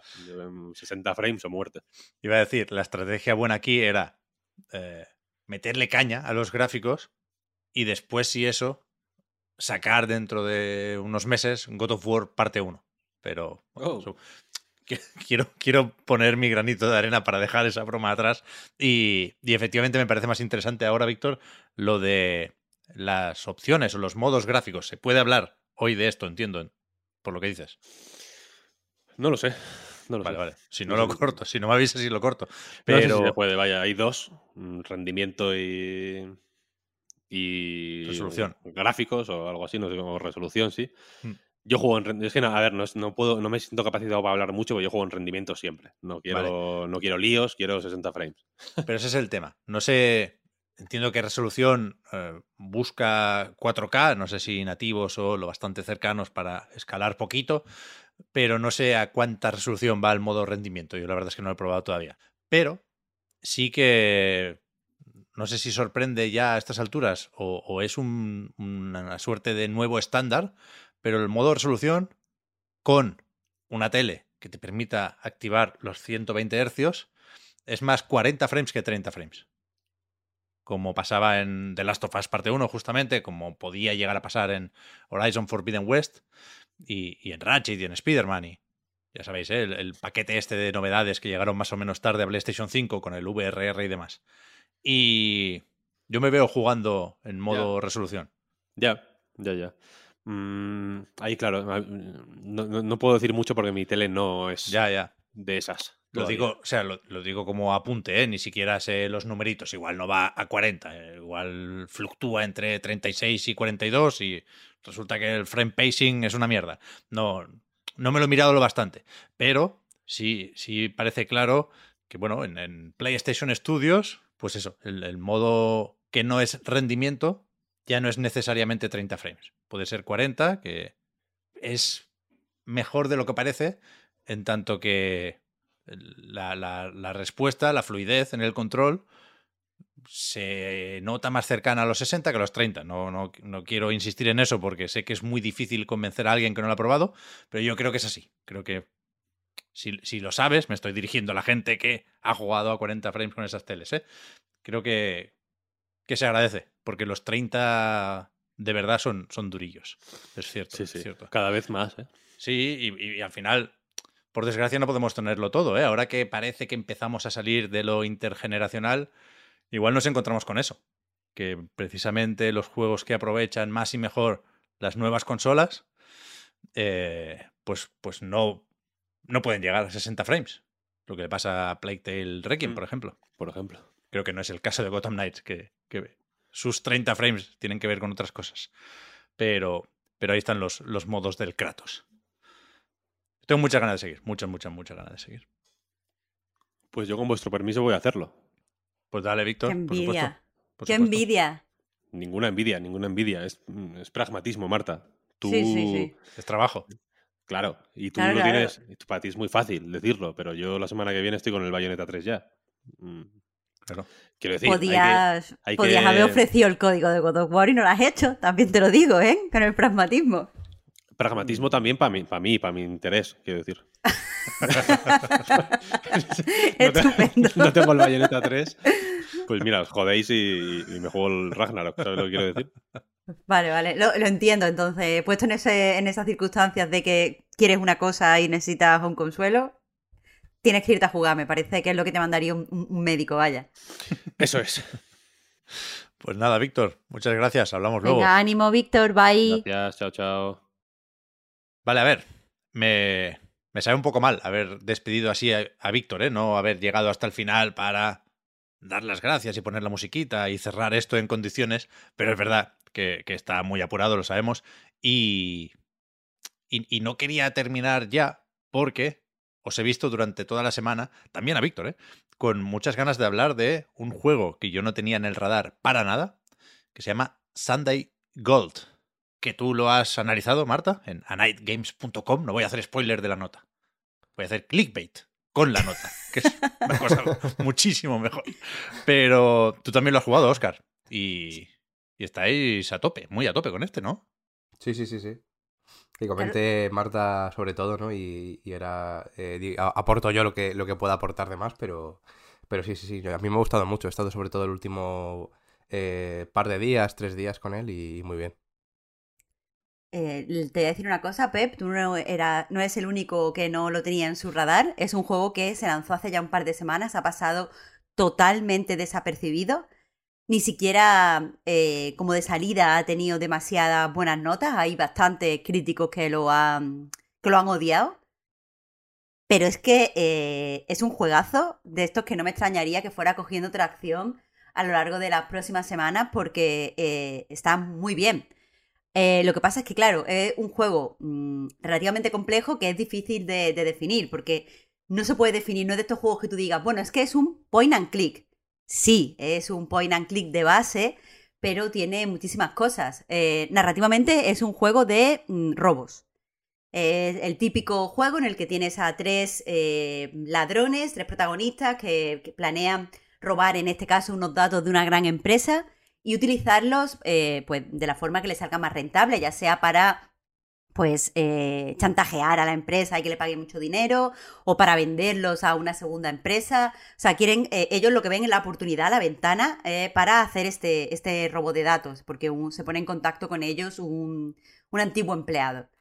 Entonces, pues eso, la base narrativa es un robo. Y es muy importante que tengamos esto en cuenta porque este es uno de los juegos en los que la, la pues el tipo de, argumento que utiliza es muy importante a la hora de jugarlo. Ahora, la jugabilidad es a priori un point and click, eh, se nos suelta en, uno, en un escenario con el que podemos interaccionar con varios objetos. Eh, y también tiene un componente de combate por turnos. Ahora, aquí lo interesante es que, eh, pues tomando un poco ideas de juegos de mesa, aquí tenemos una serie, o sea, por cada personaje tenemos una serie de puntos de acción. Y nosotros podemos pues eh, seleccionar un personaje y utilizar como creamos conveniente esos puntos de acción, ya sea para eh, pues abrir un cajón eh, y ver lo que hay dentro, registrarlo, ya sea para pues ver si encontramos cualquier cosa en un ordenador y podemos leer su contenido. Entonces, pues eso, vamos empleando puntos de acción. Pero estos mismos puntos de acción son los que empleamos en los combates. Entonces, sobre todo el juego, hay una especie de eh, estrategia, tenemos que tener en cuenta, tenemos que tener esto en mente para estrategizar. Pero después los combates no son puramente estratégicos, son tácticos. Y lo que hace el juego es que no usa turnos rígidos. Eh, lo que hace es que, dependiendo de la velocidad, pues atacan unos personajes u otros. Atacan nuestros compañeros, que también los controlamos nosotros, o eh, los enemigos. Entonces, eh, en los combates, aislando los combates, que ya digo que el juego los integra muy bien gracias a estos puntos de acción, pero aislando los combates eh, tenemos que optar más por la táctica que por la estrategia, porque no sabemos exactamente, o sea, sabemos que se nos sale una, barra con los turnos, pero no sabemos exactamente a quién va a golpear el enemigo o qué tipo de acción va a ejecutar, qué, qué acción nos va a venir mejor a nosotros, y por lo tanto eso da como un dinamismo al juego, un aspecto de acción que es muy, muy interesante. ¿Y por qué decía al final que tenemos que tener en cuenta que esto es un juego de robos? Porque, aunque los point and click, eh, bueno, pues estamos acostumbrados a jugarlos interaccionando con todo lo posible, tocando todo lo que podemos en los escenarios, haciendo, eh, pues eso, todas las acciones permitidas. Aquí tenemos que recordar que estamos en un momento de tensión, estamos robando, queremos eh, ejecutar el plan lo más eh, con la mayor facilidad posible. Evidentemente sale mal, el plan es como muy sencillo, entrar y salir, no haremos daño a nadie. Bueno, veremos. Eh, pero sobre la mesa eso es lo que queremos, hacerlo lo más rápido y lo más limpio posible. Y el juego, una y otra vez, nos está recordando que hagamos las cosas rápido, hagamos las cosas ya, cuando las tengamos, avancemos. y por eso, por ejemplo, todas las acciones son carísimas. Tenemos muy pocos puntos de acción y ahí, por ejemplo, registrar un cajón te puede costar 3 puntos de acción y solo tenemos 7. Y cuando nos quedamos sin puntos de acción, o sea, si nos quedamos sin puntos de acción en un combate, podemos protegernos y entonces mm, recuperamos los puntos de acción, pero cuando nos quedamos sin puntos de acción en la fase de exploración, es un lío. Tenemos que dar por finalizado el turno y eso aumenta el nivel de alerta. Y entonces los enemigos que nos vamos a encontrar pues van a ser más difíciles y los puzzles que vamos a enfrentar van a ser más complejos. Eh, perdona Marta, es que me ha gustado como lo has dicho. Hay frases para cuando no tienes puntos de acción de exploración. Es decir, los personajes hacen aquello de hablar solos y decir, yo no voy a abrir más cajones. Esto es un juego muy cool. No hay esas cosas. Vale, vale. Pero es gracioso. Eh, o sea, mecánicamente eh, me parece una idea absolutamente brillante pero para adecuarlo a la narrativa hace falta un extra de ingenio aquí, ¿eh? ¿A qué te O- o- refieres? O, quiero decir, o que rompes la cuarta pared o lo que sea. Porque yo, yo entiendo que en el combate eh, esos puntos de acción están muy bien asimilados. Sabemos lo que representan o lo que significan, ¿no? Pero en la exploración no es tan evidente. No estamos tan acostumbrados porque es nuevo y porque es una buena idea, ¿eh? Pero me, hace gracia eso, pensar a los colegas que, que se cansan de explorar. En plan, "N- no puedo más. No, si me haces leer otro correo electrónico, yo me voy. No, no, es, es más eh, complejo, creo, en tu mente que en la realidad. Al final, simplemente, si nos quedamos sin puntos de acción, que es muy, muy visible en la interfaz los que tenemos, simplemente no nos sale la, la- la opción de interactuar. Vale, no vale, podemos clicar en leer un nuevo correo. Se, Eh, se justifica mm, un poco, sobre todo, más, más que como, por ejemplo, en, en combate, eh, si te quedas en negativo, se justifica con cansancio. De, Por eso, por puro eso, por eso. cansancio de que, claro, pues es- claro, como que has hecho más acciones de las que te permiten en X tiempo. Aquí yo creo que en la exploración se justifica un poco más, pues eso, por el tiempo como tal, ¿no? Un poco que, Sí. que en el tiempo que has tenido, pues no te da para hacer más, más Bien cosas. visto, bien visto. Claro, entonces eso, tienes que pa- pasar el turno. Eso es. Y no, es algo que el juego pone como no conveniente. Eso es. Ahora, eh, quería decir todo esto, y ahora después hablamos de, de más cosas del juego, porque creo que la gente que no ha disfrutado del juego, y no, no me gusta hablar así en general, pero de verdad que, que lo creo con, mm, con mucha firmeza. Creo que la gente que no ha disfrutado del juego es porque no entiende que tiene que hacer las cosas rápido. He leído muchos eh, análisis que hablan de que el juego es reiterativo, que muchas veces encuentras información por duplicado, incluso por triplicado. Y eso es totalmente cierto, pero porque el juego no quiere que mires todo, el juego quiere que una vez encuentres la información necesaria, sigas para adelante. No, no, Claro. no pierdas turno y no más puntos de acción y no ahora vamos a mirar en esta caja y ahora vamos a mirar en este ordenador. El juego quiere que si ya tienes para lo necesario, avances. Y para asegurarse de que tienes lo necesario, pues la información tiene que estar eh, en varios lugares, especialmente la información relativa a la historia principal. Entonces, claro, es verdad que si eh, pues hackeas el ordenador A y te encuentras eh, mm, información sobre esta señora y después vas a su escritorio y utilizas puntos para abrir su cajón y tal, pues te encuentras la misma información sobre esta señora. Y si después vas a no sé qué, te encuentras la misma información sobre esa señora. Pero es que necesitas esa información para avanzar. Lo suyo sería que cuando hubieras visto lo primero hubieras avanzado y ya está. Eh, y creo que es importante entender el juego así. Por eso te hacen tanta... O sea, hay una, me- una eh, mecánica en el juego que es la de la cordura. O la- el, el estrés, básicamente. Y que es cuanto más tiempo va pasando, cuanto más suba el nivel de alerta, más nerviosos se van poniendo los personajes. Me. Sobre todo uno de ellos, Eso, que no es un ladrón. O sea, uno, el que está robando por primera vez, que es el antiguo empleado, no tiene eh, la confianza suficiente para hacer esto. Y por lo tanto se va poniendo progresivamente más nervioso y va cometiendo más fallos. Porque el juego quiere decirte, oye, juega rápido, no, no puedes perder tiempo aquí. Este tío se está estresando y está empezando a hacer gilipolleces. Entonces, personalmente, a mí me ha parecido todo como muy cohesivo dentro del juego. Y la idea de lo que estás haciendo con la forma en la que lo haces. Porque sí que es verdad que hemos visto muchos juegos, especialmente juegos policíacos, donde a lo mejor tienes que mm, no sé, a- a- vamos a eh, detener a este sospechoso. Pero antes me voy a mirar no sé qué, Claro, no sé cuánto, claro, claro. voy a leer. Pues el juego este no, no quiere eso. O voy a, tengo que enfrentarme a este villano y salvar el mundo. Pero antes voy a ir a rescatar al gato de mi vecino. Es como, no, stop. Me has convencido con esto, Marta. No, no lo tenía presente, que, que- que así metía presión el juego. Y es verdad que es muy, muy difícil y muy importante saber cómo, pues eso, pedirle al jugador que se dé prisa, ¿no? Y, y a veces puede ser un choque porque es, es verdad que cuesta mucho eh, empujar a un, a un completista. Los, los que jugamos Sí. así, a, a registrarlo todo y que estamos acostumbrados a que si suena una alarma, pues no pasa nada, vamos a estar tres o cuatro horas con el escenario pintado de rojo, pero aquí, a mí de aquí no me echáis, ¿no? Y, y me gusta ver cómo, cómo los juegos meten prisa y condicionan tu forma de jugar, que eso es lo que tienen que hacer para que te adaptes a, a sus reglas, ¿no? Me, me mola, me mola. Tengo, tengo que jugarlo. Tengo que, no sé cómo estos días, pero tengo que encontrar tiempo para Sunday Gold. Yo creo que no te va a arrepentir, pero al fin y al cabo quería saber, Oscar, ¿tú también sentiste esa prisa? Porque eso, he visto que hay gente que ha tardado 14 horas en terminarlo. Mm. Y como yo lo terminé en 8, porque mm, me metí mucho en eh, eh, uf, el, la- el robo, quiero saber tu opinión. Eh, yo sí que veo un poco más lento que tú, pero eh, creo, o sea, noto esa sensación que dices, pero también creo que al mismo tiempo te permite hacer un poco esto de explorar todo si te las apañas bien.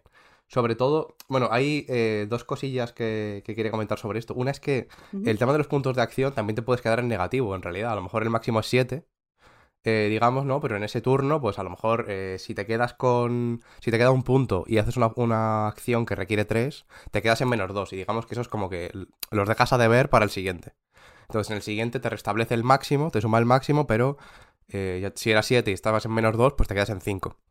Y, y, bueno, lo tienes que tener en cuenta. Y eso también en combate tiene implicaciones distintas, porque Totalmente. en combate sí que si te quedas en 0 y te proteges, eh, vuelves a restablecerlos como tal, pero si te quedas en negativo, eh, te quedas un turno sin, sin, atacar y te sube un poquito, ¿no? Y a veces te puede quedar que, que tengas que esperar otro más sin poder hacer nada o, o no. Y eso también me parece, me parece chulo.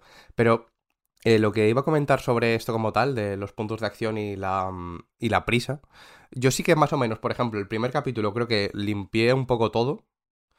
Eh, todo lo que había, todas las... Hay, eh, por ejemplo, aquí no hay, no hay, muchísimo más de lo que coger, porque yo creo que es verdad que, que mmm, tampoco hay muchísimo secundario, en realidad, en Sunday Gold. Yo creo que más allá del tema de las armas, las vitrinas con armas, ¿no? Que hay en la primera zona, por ejemplo, no, no hay mucho más que, que hacer más allá de lo principal. Lo principal está más o menos claro lo que es. Eh, pero acceder a eso no es tan difícil, pero sobre todo también si utilizas los objetos que te dan, que es una sí. cosa que yo no suelo hacer en, en, JRPGs, creo que es más o menos normal el síndrome este de, de Diógenes en los JRPGs, ¿no? De, de, coger un montón de mierda, decir ya lo usaré y luego no usarla nunca. Y aquí yo creo que sí que, eh, precisamente por el tema de la prisa y por el tema de que los puntos de, de acción son eh, más, más ajustados, eh, yo creo que sí que te incentiva más utilizarlos. Y eso también, da juego para poder eh, abarcar un poquito todo. No sé si son como estimulantes, es todo droga. Básicamente todo lo que te puedes meter de, de consumibles es droga. Y hay uno que, por ejemplo, te, te sube eso, los puntos de acción. Y viene muy bien para poder abarcarlo todo. Yo sin siquiera gastar todos los objetos de ese tipo. Eh, pude limpiar la primera zona y también se puede hacer, ya digo. Lo único que eh, aún así tienes que apurar bien los turnos y tienes que, que, ajustarlo bien. O sea, no puedes ir como un loco a explorar todo, como decía Marta, efectivamente. O sea, la prisa existe y está bien que exista, pero sí que es verdad que te las puedes apañar también. Y, y eso, para los comíos de, de, registrarlo todo, yo creo que también es un punto. No, estoy, estoy segura de que, de que se puede. Simplemente eso, quería... Eh, que me he dado cuenta que la gente que se queja de, de la repetición, creo que es que simplemente no se ha dado cuenta de que el juego no intenta que hablas todos los cajones. Uh -huh. Sí, que, sí, sí, cierto... lo, lo, comentamos ayer, que miramos un, algún análisis que otro y, y, sí, sí, yo creo que hay un, un, poquito de eso. Y en los combates también yo creo que ha habido un... No sé, como que hay algo que no se ha entendido bien de los combates. sí. Creo. Sí, sí, eh, no, no, creo que es que es una propuesta que quiere distanciarse un poco y si y se acerca mucho, creo que los combates se parece especialmente a, a juegos de mesa donde también va, se funciona por fases y mm. creo que si, si vienes de los juegos de mesa entiendes mejor lo que, lo que quiere que hagas el, el juego, sobre todo eso, de pasar de estrategia general a táctica. Eh, pero el caso eh, es que una de las cosas que, que, quería hablar es que el juego es, es muy guay, el juego eh, pues tiene una serie de, de, temas políticos que quiere tratar... No, a lo mejor no, no, se adentra tanto como a mí me gustaría, pero sí que eh, tiene una posición concreta sobre varios temas y, y creo que, que, eso mola. El juego quiere ser guay en general, con las voces, con el arte y con tal. Pero tiene una serie de detallitos que a mí me vuelven loca. No sé si te has dado cuenta, Oscar. Una de las cosas que a mí más me ha molado, por ejemplo, es que es verdad que te encuentras eh, droga todo el tiempo. Pero te encuentras más droga en, eh, por ejemplo, al principio entramos en una oficina, en los, los, oficinistas de menor rango. O sea, abren los cajones de los oficinistas de menor rango y tienen heroína, cocaína, pastillas antidepresión. Pero cuando llegas, por ejemplo, a, a, pues jefes y tal, tienen menos droga. Y es como, lo entiendo, lo entiendo, la presión buena. está ahí. Presión. Claro, en, en, tiene droga de mayor calidad, pero, pero ya no tiene las la pastillitas random. Ya, ya, ya, y sí, me ha molado, me ha molado. Es, es, muy fino en todo. A mí me, me parece sí. que, que, es súper detallista en todo. Sí que hemos tardado en comentar, Marta, lo de lo de lo, lo, atrayente que es visualmente, pero es que es una barbaridad. A mí, sobre todo, pues más allá de los propios personajes, que también están muy bien, la propia interfaz.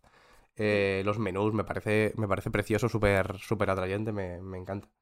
Y, y, bueno, por comentar también el tema de, cómo funcionan los, puzzles como tal, porque, eh, pues eso, ¿no? Es, tiene un poco tipo de puzzle de aventura gráfica, de tener que fijarte en, yo qué sé, tienes que activar, por poner un ejemplo así, sin, sin ser muy concreto, eh, tienes que, que, iniciar sesión en un ordenador, ¿no? Y requiere una contraseña sabes de quién es ese ordenador y en base a las pistas que te puedes encontrar por el escenario, pues básicamente puedes encontrar la contraseña, pero es de una forma muy orgánica. No, no me parece que sea nada forzado. Lo único que lo puede forzar un pelín es que está eh, relativamente limitado eh, la cantidad de objetos con los que puedes interactuar.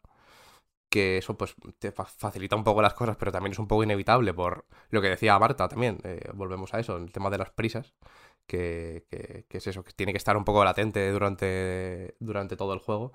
Y también se nota en, en la resolución de los puzzles, pero me parece también súper ingenioso la forma en la que en la que puedes llegar a las soluciones de los puzzles. Me, me parece que encima no es no hay eh, solo una manera de llegar a ellos alguna vez, ¿no? En- No. Por poner el ejemplo de las de las contraseñas, pero me parece que es- está súper súper bien planteado porque es muy natural, muy muy orgánico, ¿no? No es una cosa que que que la solución llegue solo por toquetear y toquetear. Eh, tienes que pensar racionalmente.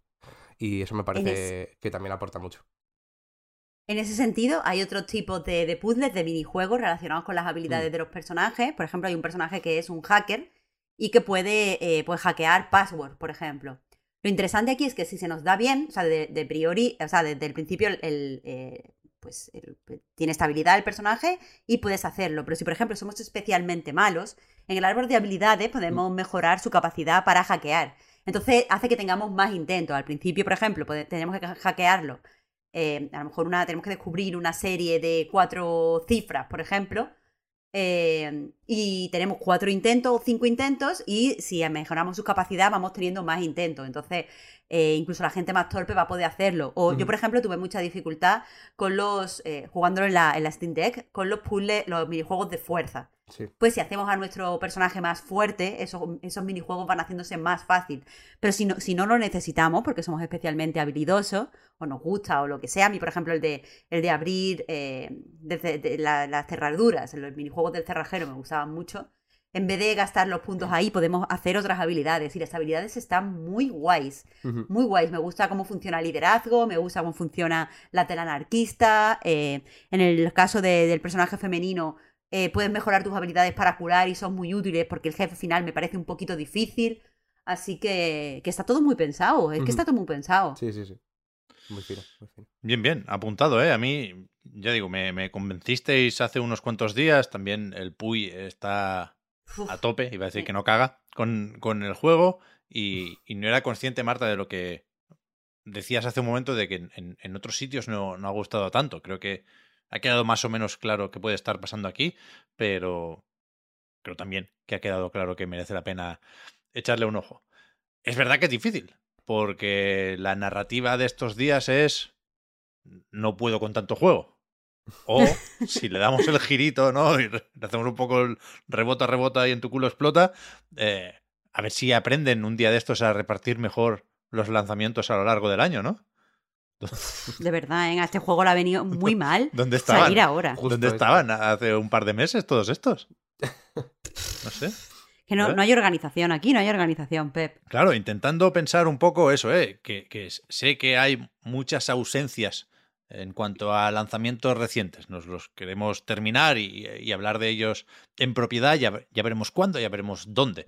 En una de las pausas, en uno de los recesos en la grabación de este podcast Reload, eh, se ha llegado a un, a un preacuerdo para hacer una pildorita con varios de estos juegos que no nos van a caber en el Reload. ¿eh? Pero, ¿a qué vais a jugar eh, este fin de semana? Oscar, Marta, ¿cómo, ¿cómo vais a hacer estos malabares? Yo no puedo, yo, o sea, de verdad, no, no sé qué deciros. Tengo Yo por lo demasiadas, pronto, demasiadas mierdas. yo por lo pronto creo que me voy a centrar en, en Mario and Rabbids. Que me pega que no sea muy, muy largo al menos. Y yo creo que es fácil de compatibilizar, ¿no? Porque hay otros que a lo mejor si te metes en, en uno ya es difícil salir. Yo creo que Mario and Rabbids da pie a... Si se parece un poco al primero, vaya, que será prácticamente lo mismo en, la mayoría de cosas, claro. Eh, yo creo que dará juego para poder compati- compatibilizarlo con otras cosas. Así que parto de ahí y voy viendo un poquito. Scorn, por ejemplo, lo intenté eh, hace unos días, pero no me entró. Sí que es verdad que no, no ayudaba, que, que estaba un poco malito. Y según cómo tenía la cabeza y cómo es Scorn, la verdad es que no es, no es una buena combinación porque son un poco iguales los escenarios, la verdad, y tiene la cabeza como un bombo. Pero bueno, por ahora es eso. Mario Rabbits y vamos viendo. Pues mira, yo me quiero morir porque tengo, eh, de verdad, muerte. Porque tengo eh, el Mario and Rabbids, evidentemente. Este no solo lo quiero jugar por trabajo, es que de verdad, de verdad, no os imagináis lo fan que soy del primero. Eh, pero después tengo que darle al Gotham Knights. Esto exclusivamente por trabajo para comentarlo contigo, Pep Sánchez. Pero, Eh, o sea, tengo. Dale, pero no, no lo digas así en plan, me han obligado a jugar a Gotham Knights. Bueno, yo, también lo, yo también lo voy Me a jugar. un poco, ¿eh? No, las coño, circunstancias, las pero- circunstancias me obligan. Pero puedes jugarlo menos que yo, por ejemplo. Ah, bueno, eso, eso no lo dudes. Vale, por eso, por eso. A jugar menos que tú. Por eso. Porque después tengo el 27 un embargo de un juego completo. Oh, El 28, un em- no, el 26, perdón, otro embargo del avance de, de un juego. Tengo que jugar el nuevo juego de The Constructing, que le tengo ganas. por- Mm. eh, no es muy largo, pero hay que sacar algo porque es interesante. Mm. Y eh, otro, otro, otra visual novel pequeñita que también ha, ha salido en castellano eh, esta semana y eh, me gusta la autora, el Non Nom Nami, y quiero jugarlo. O sea, yo no sé qué voy a hacer. No, no hay tiempo físico, ¿verdad? tiempo, para tanto ¿eh? juego. no hay tiempo. Y Mira, para el tengo. 28 con el bayoneta que hacen, Marta. Sí, bueno, el, bayoneta te voy a decir yo lo que hago. Pedirme las vacaciones para la semana siguiente. Se ha dicho, se ha dicho. Yo tengo el God of War Ragnarok, que evidentemente me apetece mucho jugarlo y evidentemente me, me conviene hacerlo lo antes posible porque efectivamente el 28 hay otras cosas. Tengo también la campaña de Call of Duty Modern Warfare 2, que si tenías la reserveta esta de los cojones, pues la puedes jugar un poco antes y, y también vas quitando cosas y vas, eh, digamos, gestionando la descarga, porque es de esos que tienes que, que hacer con el disco duro como si fuera el maletín de Leon en Resident Evil 4, ¿no? Ahora me bajo solo esto, ahora borro lo otro. Vaya, va- bueno, vaya tela, lo del almacenamiento me tiene también un poco negro. Mario más Rabbids a tope. Me lo compré Bueno, también y, es seguramente, si no pasa nada raro, el juego que más vamos a comentar la semana que viene. Eh, pero me dejo algunos seguro. Bueno, la Plague Tale Requiem. Yo tengo la partida empezada y, poco más, pero me está gustando mucho y, y creo que es un juego interesante de comentar.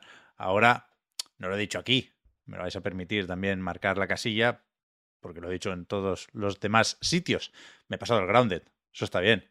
O sea, logro desbloqueado y he recuperado cierta libertad, porque tenía un, bueno, me había retenido un poco más de la cuenta el juego de Obsidian. Pero después, un poco por ir de guay, la verdad, pero un poco también para recoger las recomendaciones de, de la comunidad, me gustaría probar algunos de estos juegos, no sé si decir desconocidos, porque están ganando visibilidad, eso, a base de recomendaciones. Pero está por ahí este. Yo, o sea, he leído poco de los juegos, los reconozco viendo pantallazos, pero me da la sensación de que son de esos que conviene cogerlos sin saber mucho de qué van. Pero hablo del The Case of the Golden Idol. ¿Os han llegado las recomendaciones de este? Sí, sí, del Puy, por ejemplo. Lo comparan con el, con el Obradín, ¿eh? Cuidado. Palabras mayores. Pero es que, Pepe, que hay mucho, ¿eh? Bueno, y después está este, el The Excavation of Hobbs Barrow. Que a mí ¡Uh, qué los- gana! los juegos estos con nombres y apellidos me, me, me gustan muchísimo. Me, llama- me llaman la atención de una manera irresistible. Eh, tipo The Vanishing of Ethan Carter. Me parecen unos títulos tan sugerentes que, que es trampa, casi. Así que no sé qué hacer. Por supuesto, hay que ver qué pasa con Bayonetta 3. Hay que ver si lo tenemos antes del 28, no tiene pinta. Hay que ver si da tiempo de rejugar el 1 y el 2 o solo el 2 o solo partes del 2. Pero es que es todo muy complicado. Es muy complicado. Vamos a hablar quizá un poco más de esto en la prórroga. ¿Qué, qué es la prórroga? Os escucho preguntar por ahí. me alegra que me hagáis esta pregunta. Eh, el podcast Reload, igual que anightgames.com, es posible gracias a vuestras generosas aportaciones. Patreon.com barra anightreload. Para más información, los patrons, los que nos apoyáis, tenéis este pequeño agradecimiento en forma de la prórroga, un ratito más de podcast, con el resto, por supuesto, gracias también por seguirnos y ayudarnos a mejorar. Nos volvemos a escuchar la semana que viene, quizás nos vemos también, porque estaremos una vez más en el Indie Dev Day eh, grabando el podcast en directo. Recordatorio, por si tenéis las entradas, ¿eh? porque están agotadas. Aunque eh, el otro día leí a alguien en Discord que no podía ir finalmente y tenía un par de entradas y creo que lo que acabó haciendo es cancelar la reserva de, de forma que volvían a estar en el sistema para... Pero ya, ya se han vendido también, ¿eh? Ya, pero igual a última hora alguien dice, "F, me quedo en casa jugando al bayoneta, ¿sabes? Y, bueno, y vuelven a estar disponibles las, las entradas. No sé, echarle un ojo, pero no prometo nada. Es un, un recordatorio más que un call to action. Pero eso, la semana que viene nos toca hablar de Mario más Sparks of Hope y ya veremos qué más ahí, en, en persona, en Barcelona. Y, y qué más, me queda solo dar las gracias a Víctor, a Oscar y a Marta. Gracias, a ti. Hasta la próxima. Chao, Hasta la próxima.